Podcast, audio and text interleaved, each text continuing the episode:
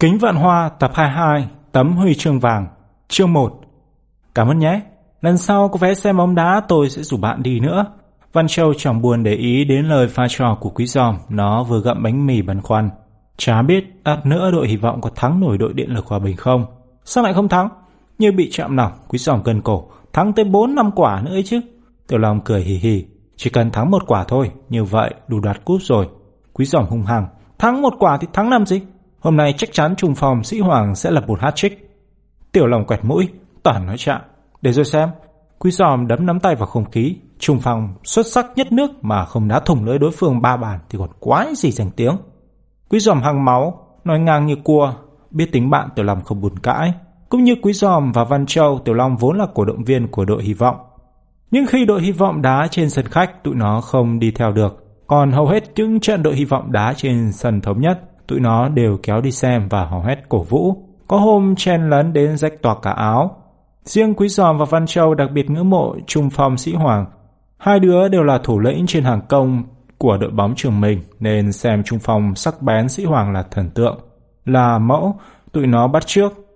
Với lối đi bóng khéo léo, với kỹ thuật qua người hoàn hảo và những cú sút sấm sét hóc hiểm cho mọi tư thế, trung phong Sĩ Hoàng không chỉ là vua làm bàn của đội Hy Vọng mà còn là trung phong không thể thiếu của đội tuyển quốc gia.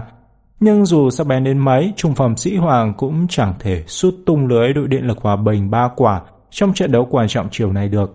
Tiểu Long nghĩ thầm như vậy, nhưng thấy mặt Quý Giòm đỏ gay như con gà trọi, nó không tiện phản bác. Đang nghĩ ngợi vờ vẩn, Tiểu Long bỗng nghe Quý Giòm hét toáng, ê ê, xem kìa.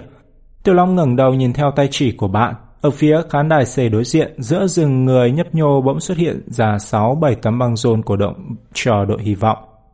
Tiểu Long nheo mắt, lẩm nhẩm đọc. Đội Hy Vọng quyết thắng, anh em ơi, toàn thắng tất về ta. Đội Hy Vọng, chủ nhân mới của cúp quốc gia, lại có cả một cầu chữ. Đội Hy Vọng luôn luôn hy vọng. Văn Châu gật cù. Đáng lẽ mình nên mua vé ngồi khán đài C, cổ động viên đội Hy Vọng tập trung bên đó. Quý Giòm cười khoái trá, ngồi đâu chẳng được, ngồi đối diện càng thấy rõ khí thế của phe mình. Đang hào hứng, tự nhiên mặt Quý Giòm bỗng xám ngoét.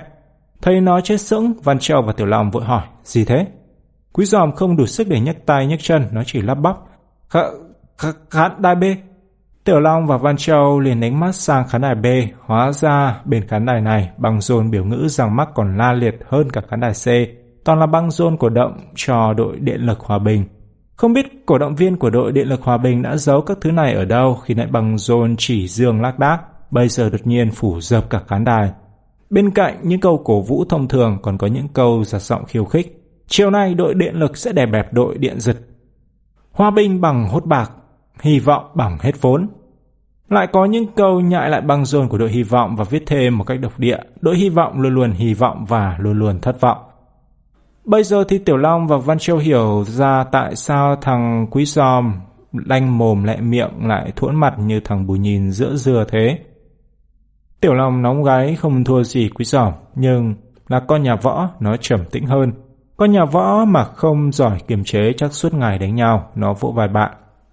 Thôi bỏ đi, tức là quái gì. Bỏ đi sao được mà bỏ đi. Quý Giòm nghiến răng trèo trẹo, phe Điện Lực khiêu khích như thế bố ai mà nhịn được. Tiểu Long chép miệng. Chứ không nhịn được thì mày làm gì? Làm gì hả? Quý Giòm ấp úng. Có thức nó cũng chẳng biết phải làm gì.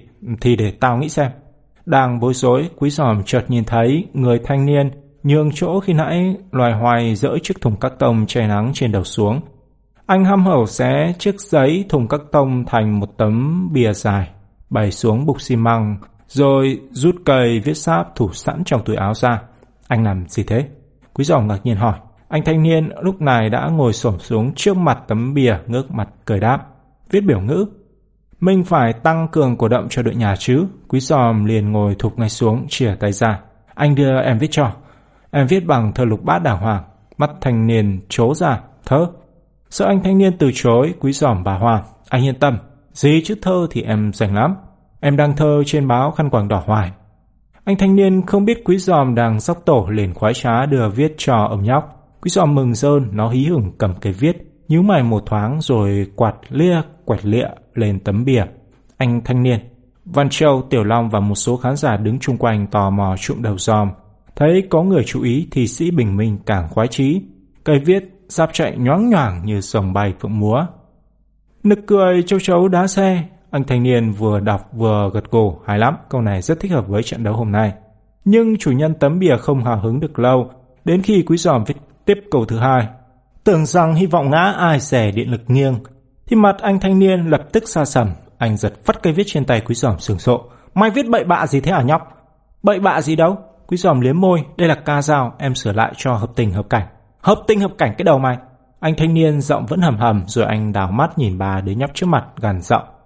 Tụi mày là cổ động viên của đội nào? Cảm nhận được điềm chẳng lành, Quý Giòm đứng im xe, thằng Tiểu Long chậm chạp cũng ngậm miệng hến, chỉ có Văn Châu là thản nhiên. Đội hy vọng. Anh thanh niên hừ mũi, cổ động viên đội hy vọng, sao không ngồi bên khán đài xem mà len qua đây? Rồi trước vẻ sửng sốt của bọn Quý Giòm, anh ngồi xuống hí hoáy, bồi bồi xóa xóa sửa lại câu thơ. Đến khi anh hai tay cầm tấm bìa cước tông giơ lên cao khỏi đầu thì câu biểu ngữ đã thành. Nực cười châu châu đá xe, tưởng rằng điện lực ngã ai dè, hy vọng nghiêng. Quý Giòm nứt tấm băng rôn, bụng giật thót, hú vía, thì ra anh ta là cổ động viên của đội điện lực. Chương hai, Quý Giòm tức lắm trước sự áp đảo về băng rôn biểu ngữ của cổ động viên đối phương. Văn Châu, Tiểu Long cũng tức, nhưng dĩ nhiên không tức bằng Quý Giòm. Quý Giòm vừa tức lại vừa buồn, nó đã không làm được gì giúp cho đội nhà thì chớ lại vô tình cung cấp cho cổ động viên đội điện lực hai câu lục bát sắc bén để tấn công ngược trở lại đội hy vọng. Như vậy có khác nào nối giáo cho giặc? Càng ngẫm nghĩ Quý Giòm càng bớt rứt, nhưng Quý Giòm không chỉ gặp toàn vận xui. Đúng vào lúc nó đang thừ mặt ngẩn ngơ thì từ bốn góc sân tiếng loa phóng thanh đột ngột vang lên. Alo, alo! Kính thưa quý khán giả, ban tổ chức rất tôn trọng tình cảm và sự cổ vũ của quý khán giả đối với đội bóng thân yêu của mình. Nhưng để sự cổ vũ phù hợp với cách ứng xử thông minh và tinh thần fair play trong thể thao, ban tổ chức đề nghị quý khán giả nên rút lại những băng rôn cổ động có lời lẽ quá khích. Anh thanh niên vừa giơ tấm bìa lên, cười nói tí tết với những người bên cạnh chưa được dằm cầu. Nghe vậy liền tặc lưỡi hạ tấm bìa xuống như để chữa thẹn. Anh chở Quý Giòm phân bùa với chung quanh. Cái câu quá khích này do thằng nhóc cổ động viên của đội hy vọng bày ra chứ đâu phải tôi tự viết. Thấy anh thanh niên đổ thừa mình, Quý Giòm chỉ nhe răng cười khì. Sự can thiệp kịp thời của ban tổ chức giúp nó chuyển bại thành thắng khiến nó sướng mê. Và khi đang sướng mê thì người ta thường trở nên rộng lượng. Chả buồn tranh cãi với chủ nhân tấm bìa, Quý Giòm đảo mắt sang phía khán đài B và khoái trá nhận ra những tấm băng rôn kiểu như điện giật hết vốn đã nhanh chóng biến mất. Chỉ có hàng chữ đội hy vọng luôn luôn hy vọng và luôn luôn thất vọng là vẫn còn. Chủ nhân của tấm băng rôn này dường như đang lưỡng lự.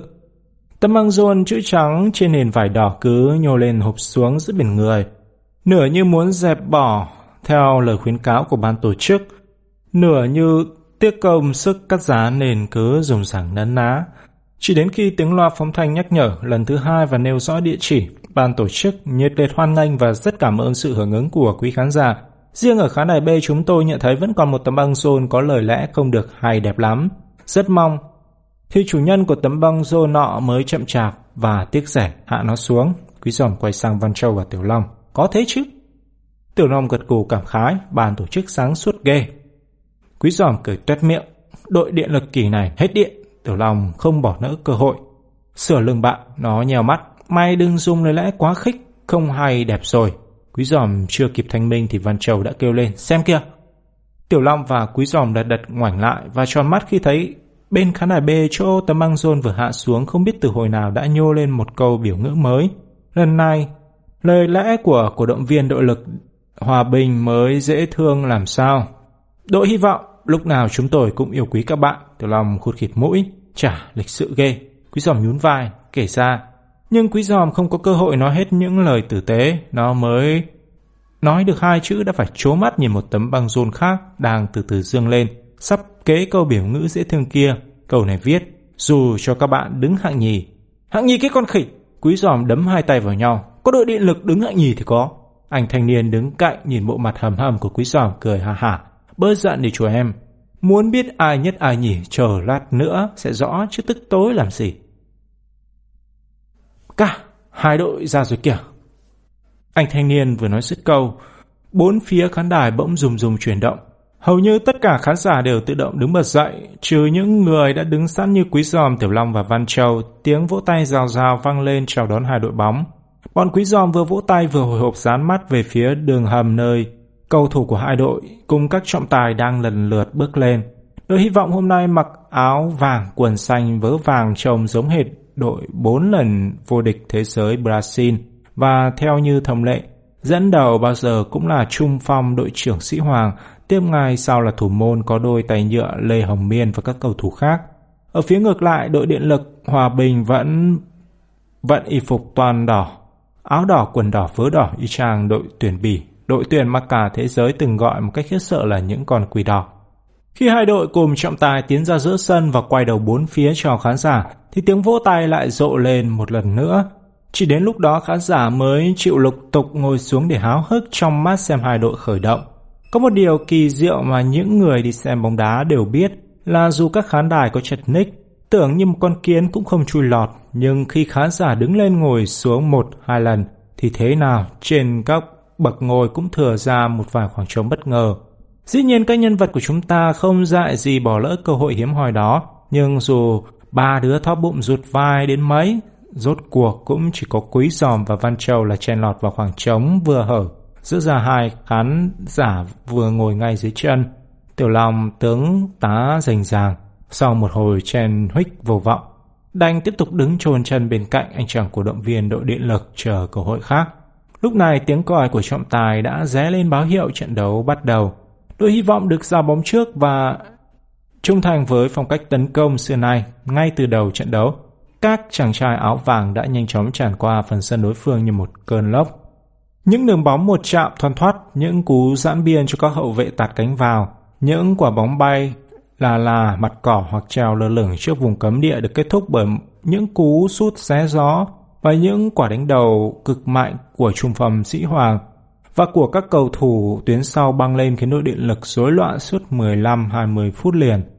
Trước hàng tấn công đầy uy lực của đội hy vọng, ngay từ đầu đội Điện lực đã chọn phương án phòng thủ phản công hòng giảm bớt sức ép của đối phương, và lối đá phòng thủ tầng tầng lớp lớp đó tỏ ra rất hiệu quả.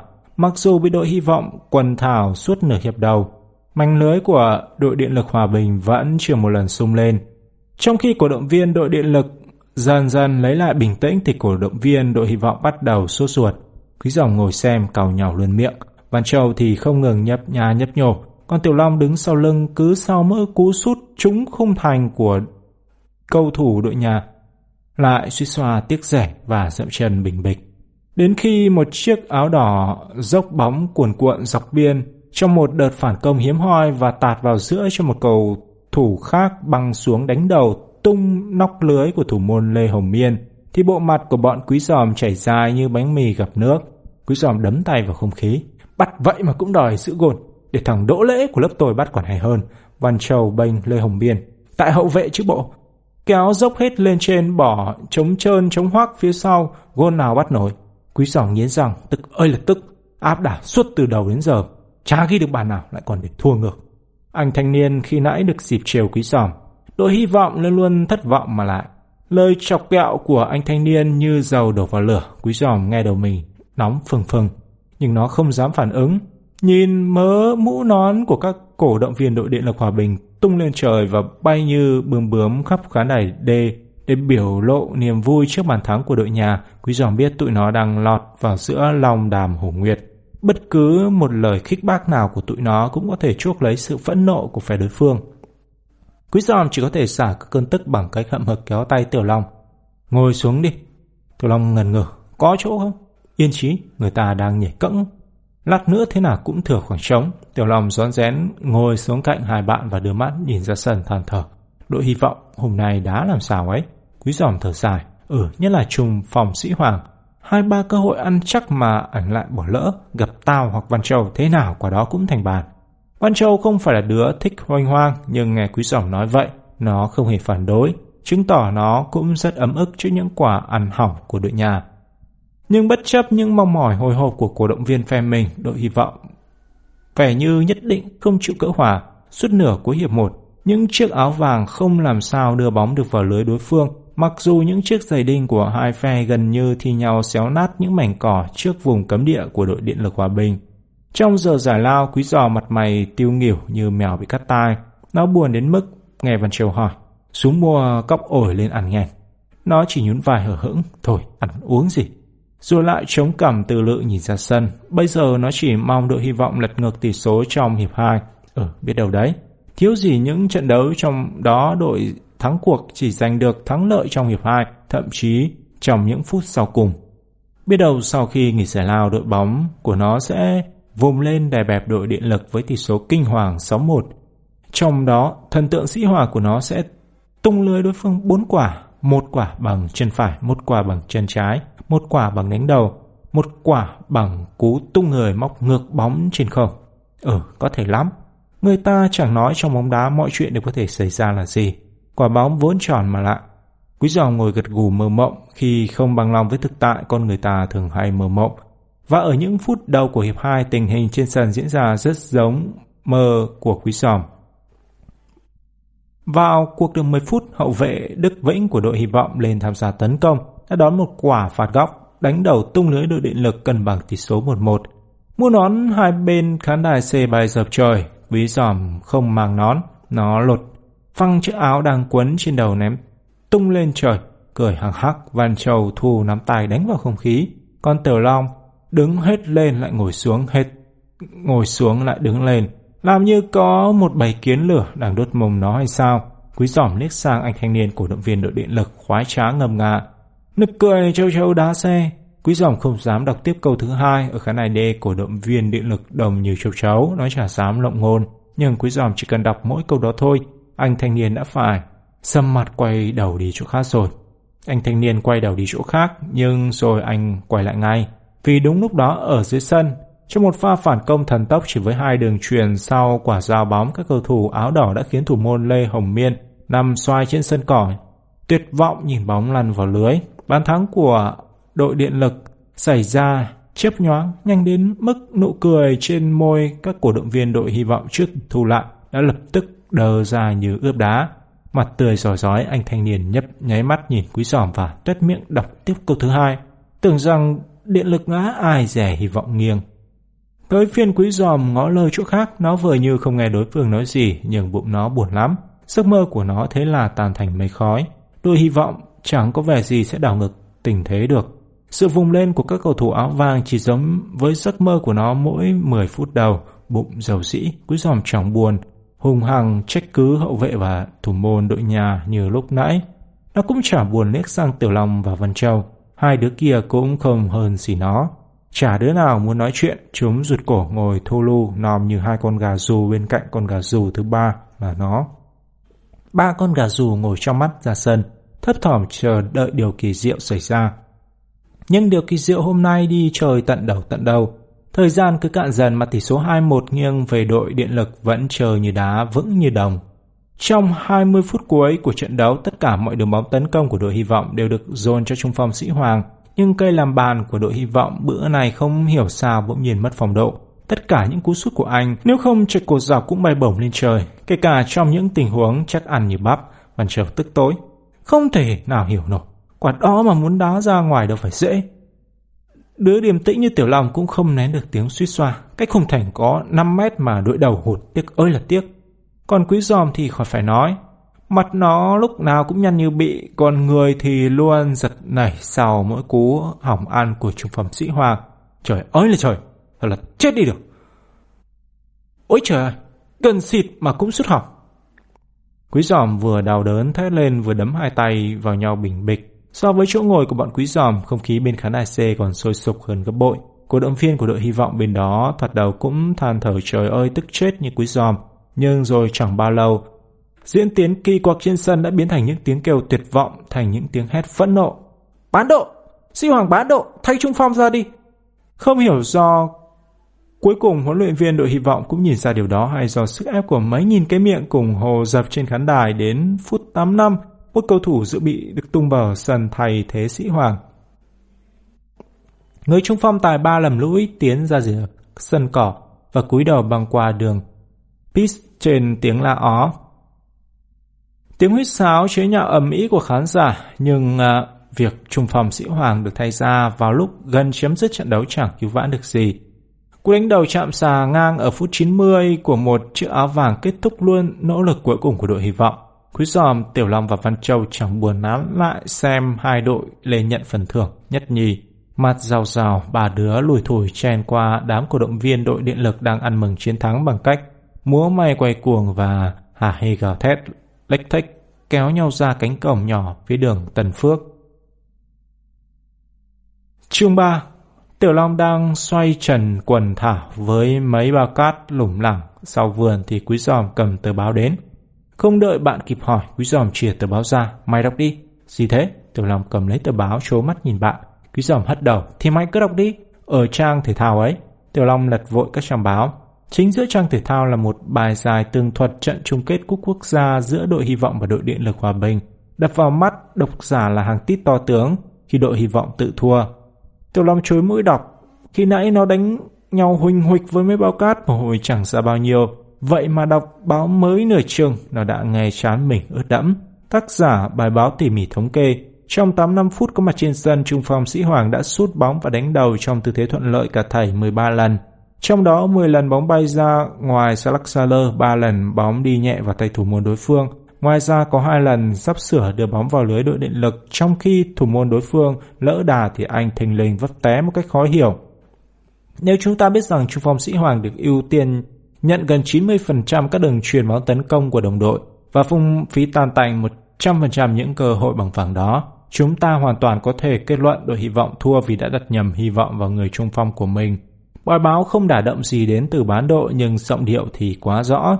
Những con số thống kê lạnh lùng trên mặt báo tự nó đã nói lên tất cả. Trong trận đấu hai tiếng đó, trung phong Sĩ Hoàng đã không muốn sút vào lưới đối phương. Tiểu Long ngẩng đầu lên khỏi trang báo, quay sang bạn.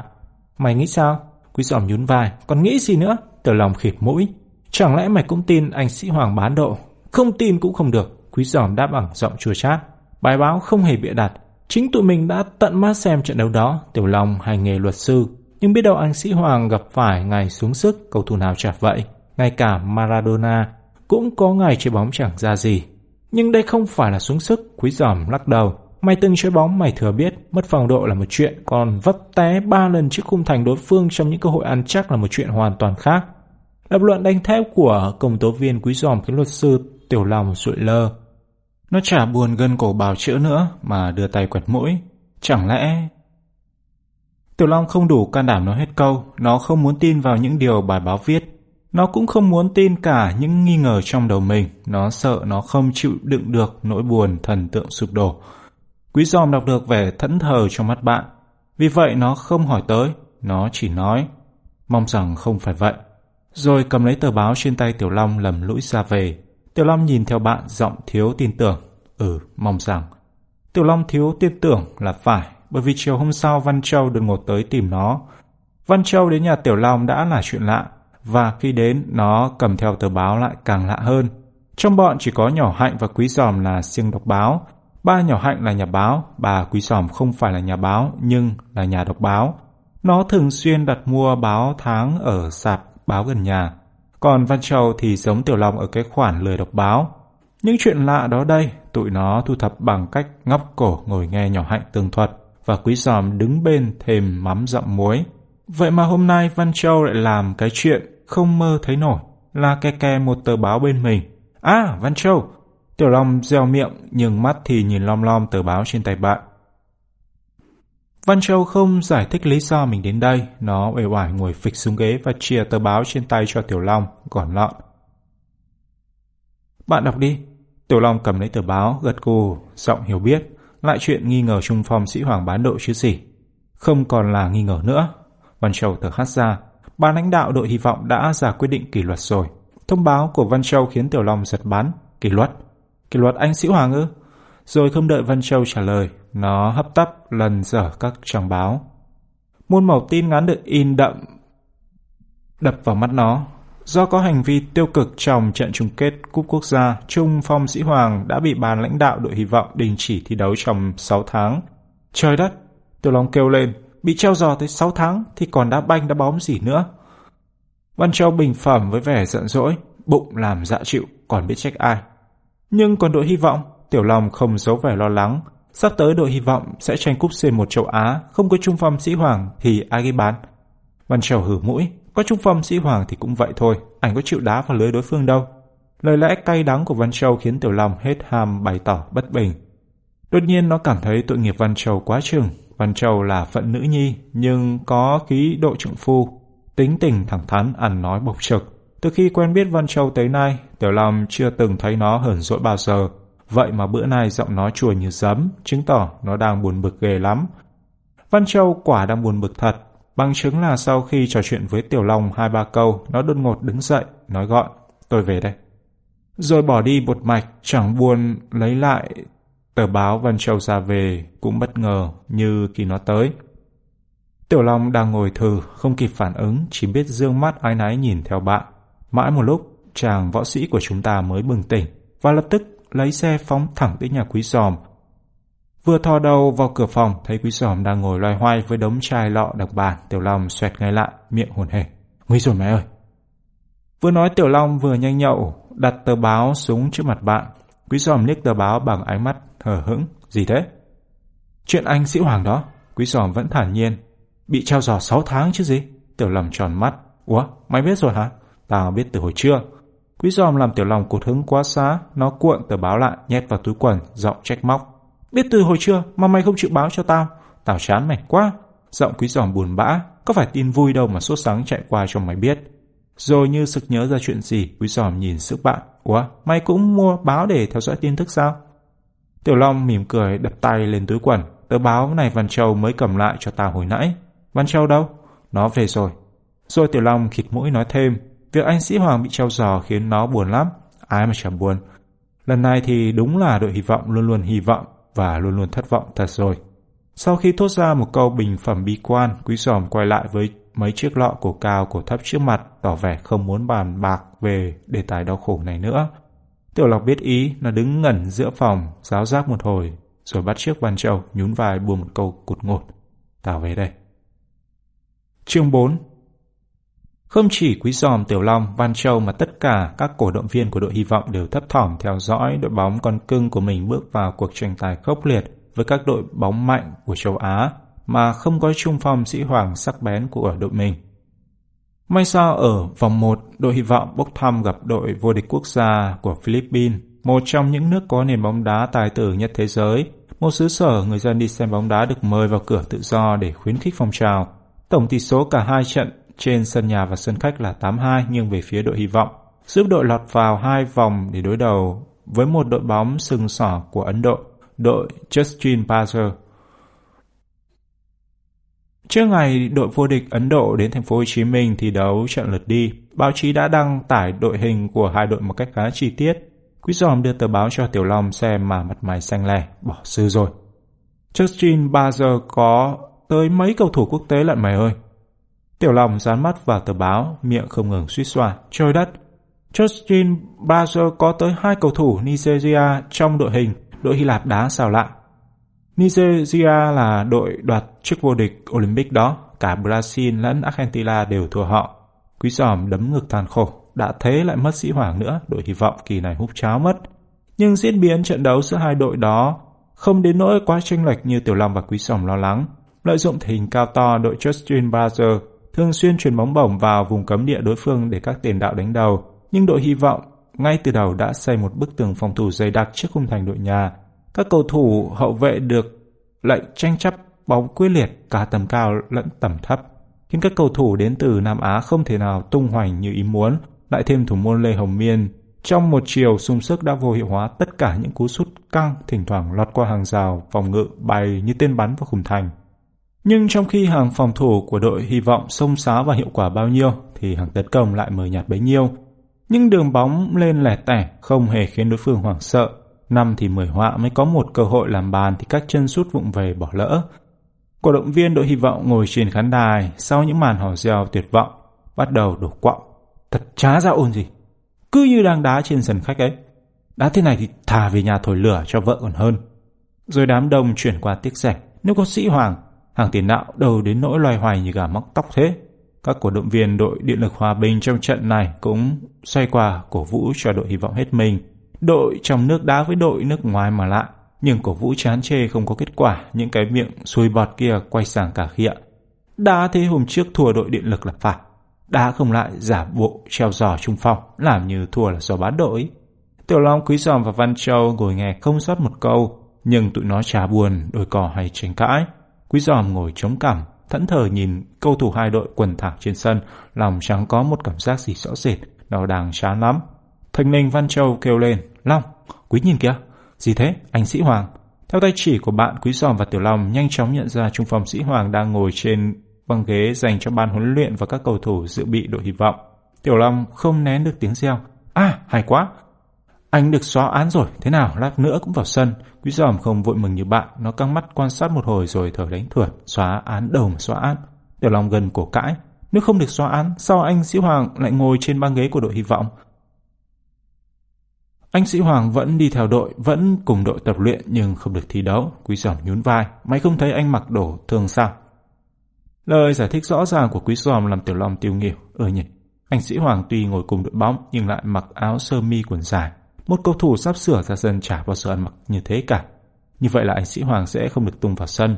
Như vậy là đội Hy Vọng thân yêu của nó đừng mong chọc thủng lưới đối phương dẫu chỉ một quả để làm vốn cho trận lượt về." Nhìn thấy trung phong Sĩ Hoàng, không chỉ có bọn Quý Giòm, các cổ động viên khác của đội Hy Vọng cũng phát hiện ra cầu thủ con cưng của mình đang ngồi dưới mái vòm trên băng ghế kê sát hàng rào trước mặt khán đài A. Hàng ngàn cái miệng lập tức hò reo: "Sĩ Hoàng, Sĩ Hoàng, cho Sĩ Hoàng vào sân đi! Sĩ Hoàng, chúng tôi yêu bạn! Sĩ Hoàng, quên đi quá khứ, nhìn tới tương lai!" Tấm lòng của người hâm mộ, độ lượng và tình yêu của người hâm mộ thật bao la. Người hâm mộ đã quên phắt nỗi đau Sĩ Hoàng đã từng đem lại cho mình, đã quên phắt phải mất đít nửa tháng lương để mua vé chợ đen vào xem trận chung kết cúp quốc gia với giá cắt cổ, đã phải đội nắng chen lấn suốt nhiều tiếng đồng hồ ròng rã trước khi lọt vào sân để rốt cuộc đau lòng chứng kiến người trung phong thân yêu cố tâm sút bóng ra ngoài suốt trận. Vâng, người hâm mộ đã quên tất cả.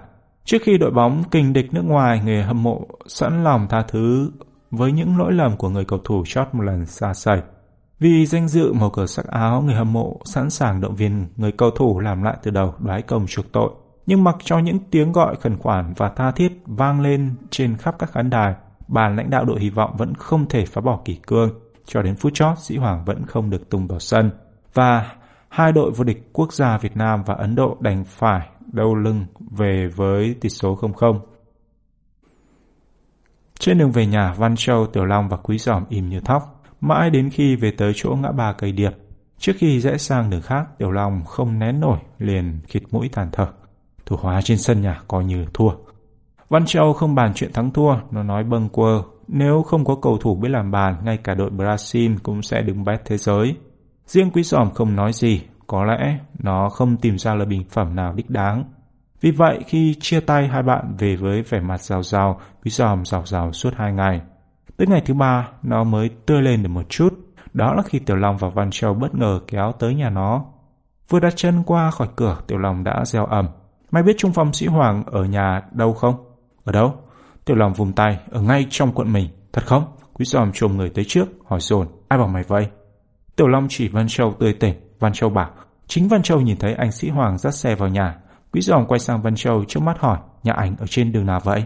"Đường Bùi Hữu Nghĩa, chỗ chợ Hòa Bình ấy." Quý Giòm vụt đứng dậy: "Chợ Hòa Bình ở gần đây, hay tụi mình kéo đến thăm anh đi." Tiểu Long ngơ ngác: "Đi ngay bây giờ?" Quý Giòm hùng hổ: "Ngay bây giờ?" "Đi thì đi." Thấy Quý Giòm hăng hái quá mức, Tiểu Long gãi mũi đáp xuôi theo. Nhưng Văn Châu lại chẳng tỏ vẻ gì muốn hùa theo hai bạn, nó ngần ngừ: "Theo tôi, tụi mình không nên đến nhà anh Sĩ Hoàng vào lúc này." "Sao thế?" Quý Giòm ngạc nhiên: "Bạn sợ giờ này anh Sĩ Hoàng không có nhà à?"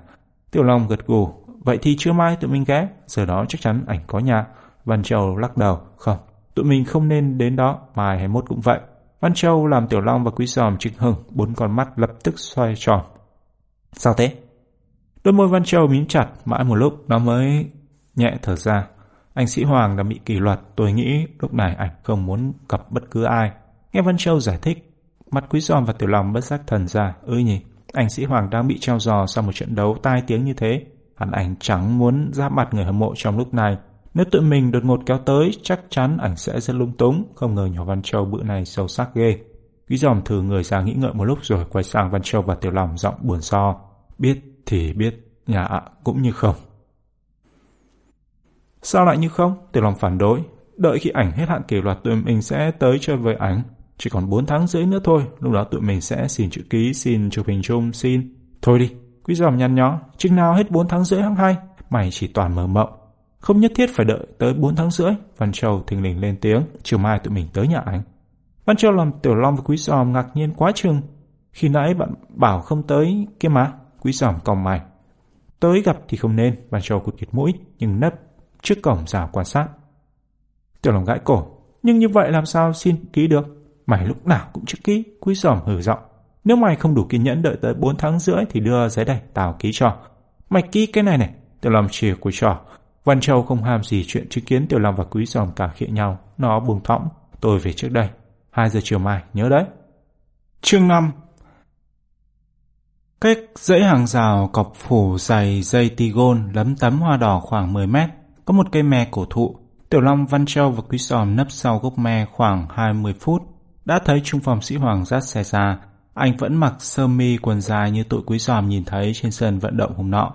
Chỉ khác một điều, trên ghi đông chiếc xe đạp thể thao của anh lúc này đang lủng lẳng chiếc túi xách thể thao và đôi giày đá bóng. Văn Châu thì thầm, anh đi tập đó. Sao bạn biết? Tiểu Long hỏi. Văn Châu chưa kịp đáp, Quý giòm đã ngứa miệng. Nhìn đồ nghề máng trên xe là biết ngay chứ khó gì. Hơn nữa, dạo này đội Hy vọng đang tập luyện dữ lắm. Sắp sang Ấn Độ đá trận lượt về với đội Justin Brazil mà. Nhưng anh sĩ Hoàng đầu có đá, Tiểu Long tiếp tục thắc mắc. Quý giòm đang hào hứng giảng giải, bị Tiểu Long chất vấn một câu bất ngờ liền ngắc ngứ. Nhưng Quý giòm có cái tài là không bao giờ bối rối lâu. Nhoáng một cái nó đã trấn tĩnh và giải đáp thắc mắc ngay. Rõ là đồ ngốc tử, không đá cũng vẫn phải tập chứ. Giống như tụi mình khi nghỉ hè vẫn phải ôn tập vậy. Thấy Quý giòm lên giọng, Tiểu Long hết hàm thắc mắc. Hơn nữa nó cũng không còn giờ để hỏi tiếp bất cứ một câu nào nữa. Văn Châu khoát tay phán, tụi mình đi xem đội Hy vọng tập đi. Ba đứa hai xe, Văn Châu một chiếc và chiếc kia Tiểu Long đèo Quý giòm như thường lệ. Cả bọn lặng lẽ đạp theo sau người cầu thủ mình ngưỡng mộ. Hôm nay đội Hy vọng rượt bóng ở sân Tao Đàn. Quý giòm nói khi thấy trung phong sĩ Hoàng ngoặt xe vào cổng sân phía đường Huyền Trân Công Chúa. Lập tức ba đứa trẻ nhảy xuống dắt xe vào bãi gửi rồi nhanh nhẹn chuồn vào sân, leo lên ngồi trên các bậc khán đài. Chưa kịp yên vị, Quý giòm đã háo hức quay đầu nhìn ra sân. Và chỉ cần lướt mắt đảo một vòng, nó đã nhận ra ngay những gương mặt quen thuộc của đội bóng nó yêu mến. Mặc dù lúc đi tập các cầu thủ ăn mặc mỗi người một phách, tất cả đều mặc áo thun, nhưng người áo đỏ, người áo vàng, người áo trắng nhìn hoa cả mắt. Trung phong sĩ Hoàng lúc này đã mặc đồ thể thao và đang khởi động cùng đội ở góc sân. Sau mười lăm phút làm nóng, các cầu thủ bắt đầu thực hiện các bài tập kỹ thuật.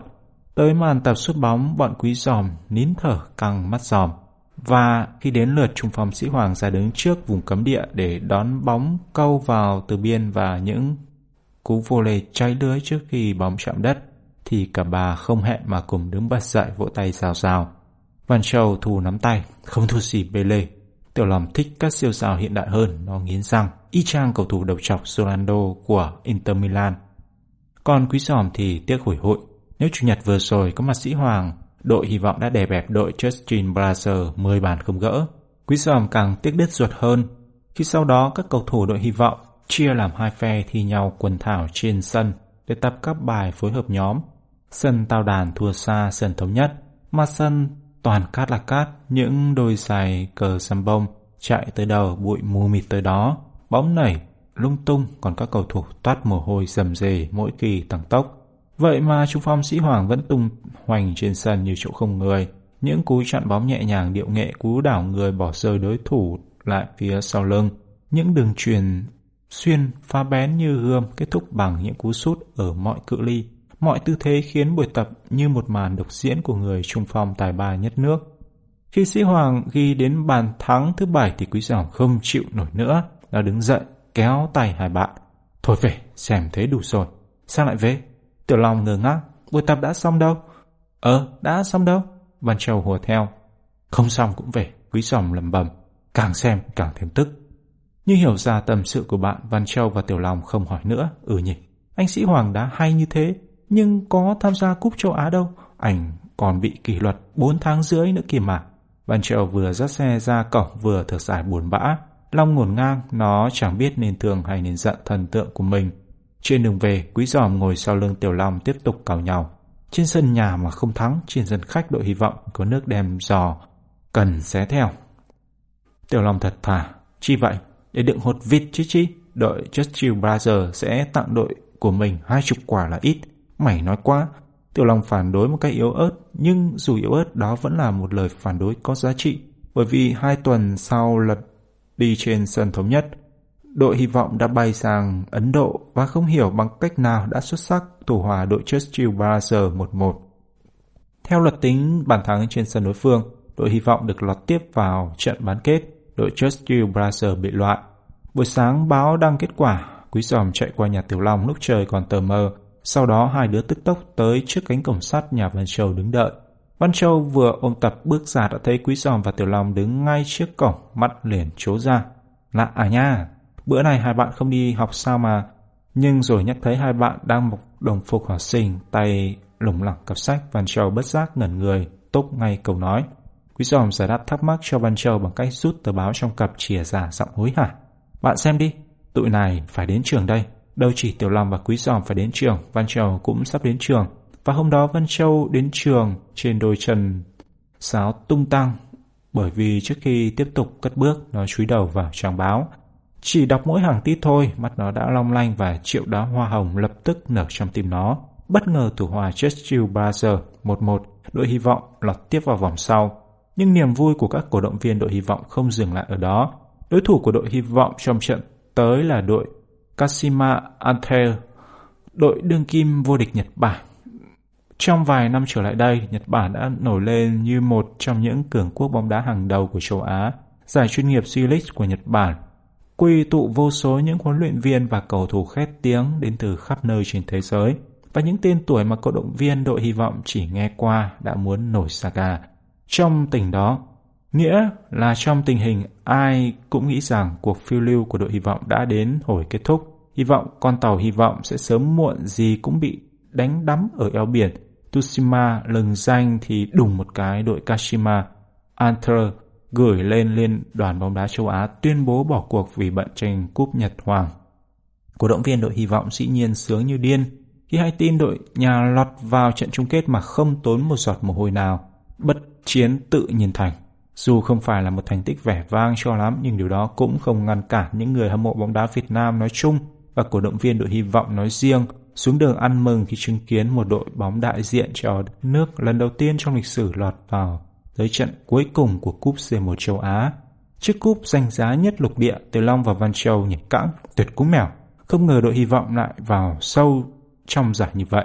Tao chả thấy gì gọi là tuyệt cả, Quý Giòm hừ mũi.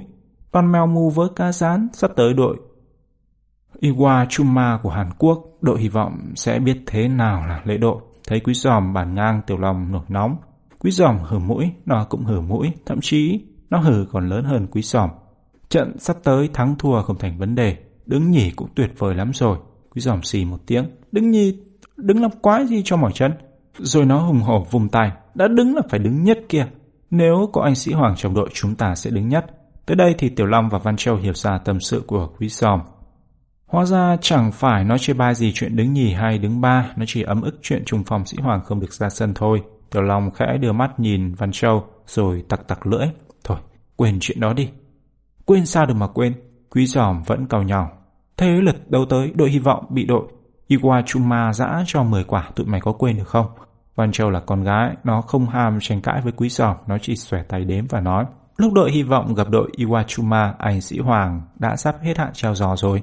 Quý Giòm lừ mắt, lúc đó còn mấy ngày nữa mà bảo sắp hết. Văn Châu liếm môi, thì còn hơn hai tháng gì? Nói vậy mà cũng nói. Còn hơn hai tháng nữa mới ra sân thì lúc đó chỉ có đi vá lưới. Tiểu Long ngẩn tò te, vá lưới là sao? Thì đội Iwachuma đá thủng lưới tới cả chục quả, phải vá lại chỗ thủng chứ là sao? Quý Giòm vẫn còn bực bội, Tiểu Long làm thinh, nó nghĩ thầm trong bụng. Bữa nay thằng Giòm này làm sao thế nhỉ? Hễ mở miệng ra là toàn chú ẻo. Chẳng rõ có phải do Quý Giòm chủ ẻo hay không, gần một tháng rưỡi sau, trong trận lượt đi trên sân Hàn Quốc, đội Hy vọng bị đội Iwachuma đè bẹp tới bốn một. Riêng hiệp một, thủ môn Lê Hồng Miên phải vào lưới nhặt bóng tới ba lần. Tỷ số cách biệt này khiến người hâm mộ ở quê nhà méo mặt, còn đội Hy vọng thì hoàn toàn tiêu tan hy vọng. Ước mơ trở thành đội bóng đầu tiên của Việt Nam đoạt cúp xê một châu Á trong phút chốc bỗng tan thành mây khói. Nỗi buồn lớn đến mức cả đội không muốn ra mặt của động viên và quyết định trở về phi trường Tân Sơn Nhất trên một chuyến bay. Quý Giòm thở dài thườn thượt, lần này đội hy vọng đúng là hết vốn. Tại mày hết đó, Tiểu Long giận dẫy. Quý Giòm ngơ ngác, sao lại tại tao? Chứ gì nữa, miệng mày ăn mắm ăn muối, cứ toàn nói xui, bố ai đã thắng nổi. Mày đừng có đổ thừa. Quý Giòm sầm sầm cự nữ, đá bóng mà không có chân sút, tao có chủ hay không cũng thế thôi. Lời phản bác của Quý Giòm hoàn toàn hữu lý. Tiểu Long mặt mày buồn thiu buồn thiu, nó cúi đầu nhìn xuống chân, chán nản thấy chân mình sao ngắn quá. Lòng nó lúc này cháy bỏng khát khao, nó mong nó mau lớn để có thể xỏ giày ra sân rửa hận cho các cầu thủ đàn anh. Một hồi lâu Tiểu Long mới ngẩng lên, nó liếc sang Quý Giòm, thấy Quý Giòm cũng đang nhìn nó. Trong một thoáng nó nhận ra thằng Giòm còn muộn phiền hơn nó gấp bội. Những ngày tháng buồn bã của cổ động viên đội hy vọng kéo dài suốt một tuần và cuối cùng kết thúc bằng một mẩu tin bất ngờ trên báo chí. Do có thái độ thành khẩn trước sự phê bình của tập thể, do tích cực và nghiêm túc rèn luyện trong thời gian qua với ý thức vươn lên, cầu thủ Sĩ Hoàng đã được ban lãnh đạo đội hy vọng xóa án treo giò trước thời hạn hai tháng. Quyết định có hiệu lực kể từ sáng hôm nay. Chúng ta hy vọng sẽ được nhìn thấy người trung phong đầy tài năng này thi thố tài nghệ trong những ngày sắp tới. Quý Giòm biết được tin vui này qua Tiểu Long và Văn Châu. Sáng sớm đang còn loài hoài đánh răng, chưa kịp dơ tới sấp báo trên bàn, Quý Giòm đã ngạc nhiên khi nghe tiếng Tiểu Long và Văn Châu kéo om tỏi ở nhà trên. Quý Giòm ơi, Quý Giòm, lại lên đây lên. Gì thế? Quý Giòm hấp tấp chạy lên, ngơ ngác hỏi, tay vẫn còn cầm bàn chải. Mặt Tiểu Long tươi rói, mày đã đọc báo sáng nay chưa? Chưa. Quý Giòm liếc sắp báo đặt trên bàn, thấp thỏm hỏi, bộ có tin gì hấp dẫn lắm hả? Ừ. Văn Trầu hớn hở vọt miệng đáp thay, tin này tuyệt lắm. Quý Giòm nhèo nhèo mắt, tin đĩa bay mới đáp xuống trong vườn nhà bạn chứ gì. Tiểu Long tuét miệng cười, tin này còn động trời hơn, trung phòng Sĩ Hoàng đã được xóa án kỷ luật rồi. Quý Giòm như không tin vào tai mình, nó lập tức thù ngay về hài hước, tròn mắt hỏi lại, mày nói sao? Tiểu Long chưa kịp đáp, Văn Trầu đã vung vẩy tờ báo trong tay, nè bạn xem đi. Chương sáu. Vẫn ba người, hai chiếc xe đạp, Tiểu Long, Quý Giòm và Văn Châu tung tăng trên đường Trần Hưng Đạo hướng về phía chợ Hòa Bình. Tiểu Long guồng chân, giọng phấn khởi, bữa này chắc chắn Tào sẽ có chữ ký của ảnh Sĩ Hoàng. Lần này Quý Giòm không buồn trêu thằng Mập, nó biết bạn nó đang hào hứng ghê lắm. Văn Châu cũng đang hào hứng và cả nó nữa, nó cũng đang thập phần hứng khởi. Từ lúc phát hiện trung phong Sĩ Hoàng cư ngụ ở một quận với mình, nó đã muốn đến thăm thần tượng của nó biết bao. Nhưng Văn Châu ngăn cản. Văn Châu bảo anh Sĩ Hoàng đang bị kỷ luật, không nên làm anh bối rối khó xử. Nhưng hôm nay mọi chuyện đã khác. Đã hơn một tuần trôi qua kể từ ngày trung phong Sĩ Hoàng được xóa án rồi còn gì. Khi nó đưa ra ý kiến đến chúc mừng thần tượng, Văn Châu và Tiểu Long tán đồng ngay. Không những tán đồng, trên đường đi Văn Châu còn ghé chợ Hòa Bình mua một bó hoa hồng cầm theo. Mặc dù ngoại hình và tính cách y hệt con trai, nhưng sâu thẳm của tâm hồn, Văn Châu vẫn cứ là một đứa con gái. Hèn gì nó chu đáo ghê.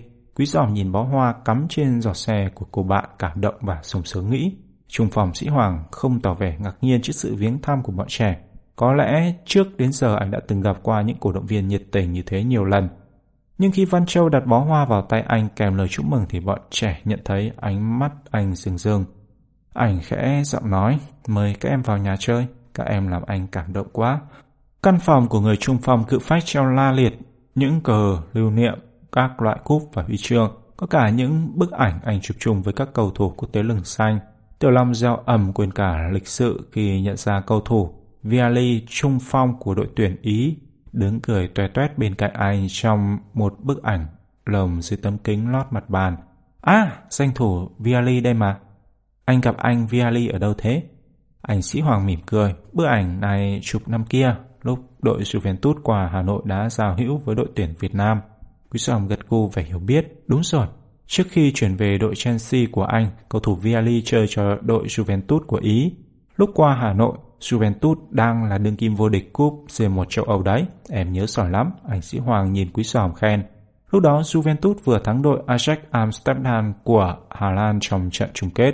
Ơ, Văn Châu thình lình kêu lên giọng sửng sốt, còn bức hình này nữa, anh gặp vua bóng đá Pele hồi nào thế? Tiếng kêu của Văn Châu khiến Tiểu Long và Quý Giòm giật bắn như chạm phải điện. Cả hai lập tức chồm người tới trước. Chố mắt Giòm, quả nhiên trong một tấm ảnh phóng lớn ở giữa bàn, nhà vua Pele còn tròng qua vai Sĩ Hoàng một cách thân mật. Pele là cầu thủ xuất sắc nhất thế giới qua mọi thời đại. Pele nổi tiếng đến mức hai tiếng Pele đã đồng nghĩa với hai tiếng bóng đá. Nói đến Pele, khắp hành tinh từ trẻ con đến người già không ai là không biết. Nhưng Pele chưa qua Việt Nam và đội tuyển Việt Nam cũng chưa từng qua Brazil. Chả hiểu trung phong xuất sắc nhất Việt Nam hiện thời là trung phong xuất sắc nhất thế giới qua mọi thời đại. Và lúc nào mà lại có tấm hình độc đáo này? Không chỉ Văn Châu, mà cả Tiểu Long lẫn Quý Giòm đều tròn xoe mắt háo hức chờ anh Sĩ Hoàng giải đáp. Pele là thần tượng của anh, mắt long lanh, trung phong xuất sắc nhất Việt Nam, Từ Tốn xúc động kể. Một trong những ước mơ cháy bỏng của anh là được gặp Pele một lần trong đời. Ước mơ đó tưởng như không bao giờ thành hiện thực, nhưng thật may mắn. Trong một lần đội tuyển Việt Nam qua Thái Lan đá giao hữu, anh biết tin vua bóng đá Pele đang ở Bangkok. Ông nhận lời mời của Liên đoàn bóng đá Thái Lan qua hướng dẫn một lớp đá bóng cho các cầu thủ trẻ ở đó. Thế là anh tìm đến gặp ông. Trung phong Sĩ Hoàng ngừng lời một chút rồi tiếp. Cuộc gặp gỡ thật thú vị và bất ngờ. Khi nhìn thấy Pele, anh không tin vào mắt mình. Anh không ngờ một con người vang danh bốn biển được hầu hết các vương quốc, các nguyên thủ quốc gia, cả Đức Giáo Hoàng lòng trọng tiếp kiến, lại là một con người rất giản dị và dễ gần. Khi biết anh là cầu thủ đến từ Việt Nam, không để anh kịp ngỏ lời, chính Pele vui vẻ đề nghị cả hai chụp một tấm hình làm kỷ niệm. Câu chuyện của trung phong Sĩ Hoàng khiến bọn trẻ ngẩn ngơ. Quý Giòm nhìn chằm chằm vào bức ảnh đặc biệt, miệng suýt xoa. Vua bóng đá đâu có cao lớn gì lắm, ông đứng còn thấp hơn anh nữa, vậy mà ông đá bóng giỏi ghê. Anh Sĩ Hoàng dường như không nghe thấy lời nhận xét của Quý Giòm. Anh lặng lẽ chà chà ngón tay lên tấm kiếng chỗ lồng bức ảnh, mặt lộ vẻ bâng khuâng. Có lẽ anh vẫn còn đắm mình trong kỷ niệm dịu dàng của ngày được gặp nhà vua. Thấy vậy, Quý Giòm không muốn phá tan những phút giây trầm tư của thần tượng. Nó quay sang bên cạnh, cùng Tiểu Long và Văn Châu tò mò ngắm nghía từng sấp, từng sấp thư đặt kín cả một góc bàn. Này! Quý Giòm khẽ liếc sang Văn Châu, chưa kịp nói hết câu thì giọng anh Sĩ Hoàng thanh linh vang lên bên tai như để xác nhận những phỏng đoán trong lòng ba đứa trẻ. Thư của cổ động viên đấy. Giọng anh vui vẻ và tự hào. Anh có trả lời hết tất cả chỗ thư này không? Tiểu Long nhìn thư ngổn ngộn, thè lưỡi hỏi. Trung phong Sĩ Hoàng gật đầu. Trả lời tất cả chứ, mặc dù đó là công việc chẳng dễ dàng gì. Chỉ có điều, có điều sao hả anh? Trung phong Sĩ Hoàng gãi cổ. Có điều mỗi người anh chỉ trả lời thư một lần thôi. Tiểu Long vẫn chưa hiểu. Nghĩa là sao ạ? À? Nghĩa là thế này này. Trung phong đội hy vọng chớp mắt. Anh hiểu mỗi lá thư đều mang theo tình cảm của người hâm mộ, nên đều cố gắng trả lời cho từng người, dù dài dù ngắn. Nhưng khổ nỗi, khi nhận được thư hồi âm của anh, người hâm mộ lại hăng hái viết tiếp lá thư thứ hai. Và khi xoay vòng lại như vậy thì thú thật anh không đủ thì giờ để trả lời từng lá nữa. Đó là chưa kể nếu anh tục trả lời lá thư thứ hai thì sẽ phải trả lời lá thư thứ ba, thứ tư và thứ năm. Người trung phong với tay cầm lấy một sấp thư trên bàn, mỉm cười nói, như các em thấy đấy, với số lượng thư như vậy, nếu muốn trả lời đầy đủ, anh phải ngồi vào bàn mỗi ngày hai mươi bốn tiếng đồng hồ và phải bỏ cả nghề đá bóng mất. Tâm sự của người trung phong lừng danh khiến bọn trẻ giờ cười giờ khóc. Lần đầu tiên trong đời bọn trẻ phát hiện ra làm nhân vật nổi tiếng quả cũng chẳng dễ chịu chút nào. Đang mân mê sấp thư trên tay, anh Sĩ Hoàng bỗng buột miệng. À, có một chuyện này rất lạ. Nghe có chuyện lạ, Văn Châu, Tiểu Long và Quý Giòm liền nín thở chờ đợi. Các em lại gần đây. Vừa nói, Sĩ Hoàng vừa đặt sấp thư trên tay xuống bàn. Các em nhìn vào chiếc phong thư này xem. Anh Sĩ Hoàng trỏ vào chiếc phong bì trên cùng nói. Bà đứa trẻ lập tức dán mắt vào chiếc phong bì. Các em thấy gì đặc biệt không? Anh Sĩ Hoàng khịt mũi hỏi. Bọn trẻ nhíu mày nghiêng ngó một hồi rồi lúc lắc đầu. Em chẳng thấy gì lạ cả. Tiểu Long đáp. Anh Sĩ Hoàng nhèo mắt. Các em nhìn kỹ đi. Quý Giòm lại cúi đầu nhìn chòng chọc vào chiếc phong bì. Một lát nó ngước mắt nhìn anh Sĩ Hoàng, miệng reo. À, em hiểu rồi. Bức thư này không đề họ tên và địa chỉ người gửi. Đúng vậy, anh Sĩ Hoàng gật đầu. Nhưng thế thì sao ạ? À? Tiểu Long bất giác buột miệng. Vừa nói nó vừa chỉ tay vào chiếc phong bì bên cạnh. Bức thư kia cũng đâu có ghi tên người gửi. Trung phong đội hy vọng nhìn theo tay chỉ của Tiểu Long chậm rãi. Bức thư kia ghi tên người gửi nhưng có địa chỉ rõ ràng. Rồi anh đập tay lên trên sấp phong bì đang cầm. Còn bức thư này thì không có cả tên người gửi lẫn địa chỉ. Tiểu Long vẫn chưa rõ thần tượng nó định dẫn dắt câu chuyện tới đâu. Nó chẳng cảm thấy điều gì đặc biệt trong câu chuyện này cả. Người hâm mộ không lưu lại tên tuổi và địa chỉ trong những lá thư hoặc thiệp chúc mừng gửi cho thần tượng của mình là chuyện bình thường. Nếu một ngày nào đó, nó cao hứng viết thư cho Trung Phòng Sĩ Hoàng, cho một nhà văn hay một diễn viên điện ảnh mà nó yêu mến, chắc nó cũng làm thế thôi. Nó sẽ không đủ can đảm khai ra tên thật và chỗ ở của mình. Còn tại sao nó không đủ can đảm thì nó không biết. Nó chỉ biết chắc chắn nó sẽ giấu tịt mọi thứ. Nhưng Tiểu Long không nén được thắc mắc, rụt rè mở miệng. Dường như đọc được ý nghĩ trong đầu Tiểu Long, anh Sĩ Hoàng không đợi nó nói hết câu đã gật đầu. Nhưng dĩ nhiên đó không phải là điều đặc biệt nhất. Văn Trầu nãy giờ cố bấm bụng làm thinh, buộc phải tròn mắt. Thế điều đặc biệt nhất là gì hả anh? Điều đặc biệt nhất là người hâm mộ giấu tông tích này không chỉ viết một hai lá thư, mà kể từ hôm anh bị treo so, ngày nào anh cũng nhận được thư của cô ta. Anh Sĩ Hoàng vừa nói dứt, cả bà cái miệng cùng há hốc, mỗi ngày một lá. Trung Phong đội hy vọng trả lời bằng cách lục lọi đống thư trên bàn và lấy ra bốn năm sắp thư khác, buộc bằng dây thun đặt xuống trước mặt bọn trẻ. Quý Giòm, Văn Trêu và Tiểu Long lập tức trố mắt giòm. Quả nhiên, tuồng chữ trên phong bì ở những sấp thư kia cũng một tuồng chữ trên sấp phong bì ban đầu. Sao anh biết đây là một cô gái? Quý Giòm đột ngột hỏi. Anh Sĩ Hoàng mỉm cười. Tuồng chữ mềm mại và nắn nót này không thể là tuồng chữ của con trai. Hơn nữa, trong những lá thư gửi cho anh, chính cô ta cũng tự nhận như vậy. Thấy Quý Giòm hỏi, Tiểu Long cũng bắt chước hỏi. Nhưng vì nó không phải là Quý Giòm nên nó buột miệng một câu quá xa ba láp. Cô ta viết gì vậy hả anh? Cô ta có đòi làm vợ anh không? Câu hỏi trắng trợn Tiểu Long khiến hai bạn nó mặt mày lập tức biến sắc. Mặt Quý Giòm biến sang màu xanh, còn mặt Văn Trầu biến thành màu đỏ. Trong khi Quý Giòm nghiến răng trèo trẹo, tiếc là đã không đuổi thằng mập về sớm thì Trung Phong đội hy vọng phì cười. Ai bảo em thế? Dạ, chả ai bảo cả. Tiểu Long lúng túng thu nắm tay quẹt mũi. Tại sau cúp Tiger ở Singapore năm ngoái, em đọc báo thấy nhiều người hâm mộ gửi thư cho tuyển thủ Hồng Sơn. Trong đó có những cô gái đề nghị với anh Hồng Sơn như thế. Vì vậy em tưởng đó là những cô gái vui tính. Anh Sĩ Hoàng mỉm cười. Còn cô gái viết thư cho anh không phải là cô gái thích chọc ghẹo. Thấy Trung Phong đội hy vọng đối đáp tự nhiên, không tỏ vẻ gì bất bình câu phỏng vấn ngớ ngẩn của thằng mập, Quý Giòm dần dần lấy lại bình tĩnh. Và sau khi đã bình tĩnh thì nó bắt đầu tò mò. Thế cô ấy viết gì trong thư vậy hả anh? Anh Sĩ Hoàng đẩy những sấp thư đến trước mặt bọn trẻ. Các em cứ đọc tự nhiên đi, cô ấy chỉ muốn an ủi động viên anh thôi. Được chủ nhân cho phép, bọn trẻ háo hức bọc thư ra xem. Và quả như anh Sĩ Hoàng nói, lá thư mà bọn Quý Giòm chụm đầu đọc được, viết bằng những lời lẽ rất chân thành. Em nghĩ rằng đã sống ở trên đời, không ai là không mắc phải sai lầm.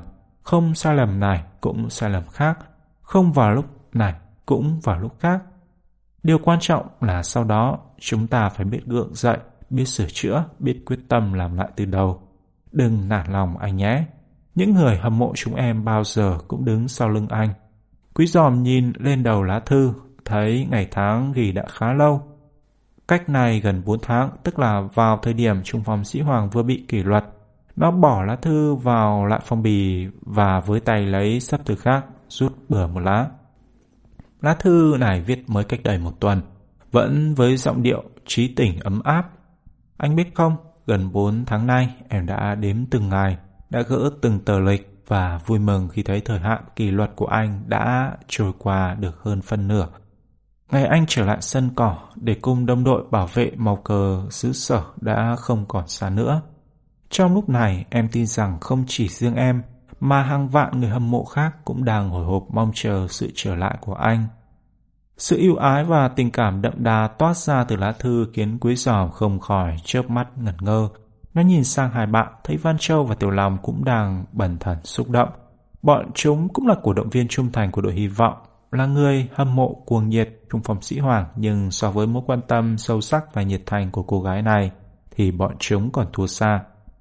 Trước sự lo lắng và mong đợi như thế này của người hâm mộ, không một cầu thủ nào có phụ lòng họ. Anh Sĩ Hoàng đến sau lưng bọn trẻ từ bao giờ. Anh nhìn vào lá thư trên tay Quý Giòm, bâng khuâng nói. Khi mới bị kỷ luật, anh rất buồn nản, thậm chí đã có lúc nghĩ đến chuyện vĩnh viễn giã từ sân cỏ. Nhưng cũng chính trong những ngày tháng buồn bã đó, qua sự động viên, quan tâm của những người hâm mộ, anh mới hiểu hết tình yêu và hy vọng mọi người dành cho mình. Như cô gái này chẳng hạn, mỗi ngày một lá thư. Như sực nhớ ra điều gì, anh Sĩ Hoàng đột ngột bỏ lửng câu nói. Và trước vẻ mặt ngơ ngác của bọn quý xòm, anh cầm lên một xấp thư, lục lục tim tim một hồi rồi rút ra một phong thư đưa cho bọn trẻ. Các em đọc lá thư này đi. Đoán ra có điều gì đặc biệt, bọn quý xòm vội vã bóc thư, chúi mũi đọc. Chương bảy. Trái với phỏng đoán của bọn trẻ, lá thư trung phong Sĩ Hoàng vừa đưa không có gì đặc biệt. Nó tương tự với hai lá thư trước, nghĩa là vẫn những lời động viên chân thành. Anh đừng lo nghĩ nhiều nữa nhé, chỉ không đầy hai tháng nữa thôi, anh sẽ được tái ngộ với những người hâm mộ trung thành. Em luôn tin rằng lần trở lại này, anh sẽ vững vàng và chín chắn hơn. Quý xòm đọc đi đọc lại lá thư hai ba lần vẫn chẳng hiểu sao trung phong đội hy vọng đã bảo tụi nó nghiên cứu lá thư không có gì khác lạ này. Vẻ thắc mắc của bọn trẻ không qua khỏi mắt Sĩ Hoàng, anh mỉm cười. Các em xem ngày tháng đề ở đầu bức thư ấy. Bọn quý xòm liền nhìn lên dòng chữ ghi ngày tháng, vẫn chẳng khám phá ra điều gì cả nghi. Quý xòm gãi má, em chẳng thấy có gì. Mặt anh Sĩ Hoàng đột nhiên nghiêm lại.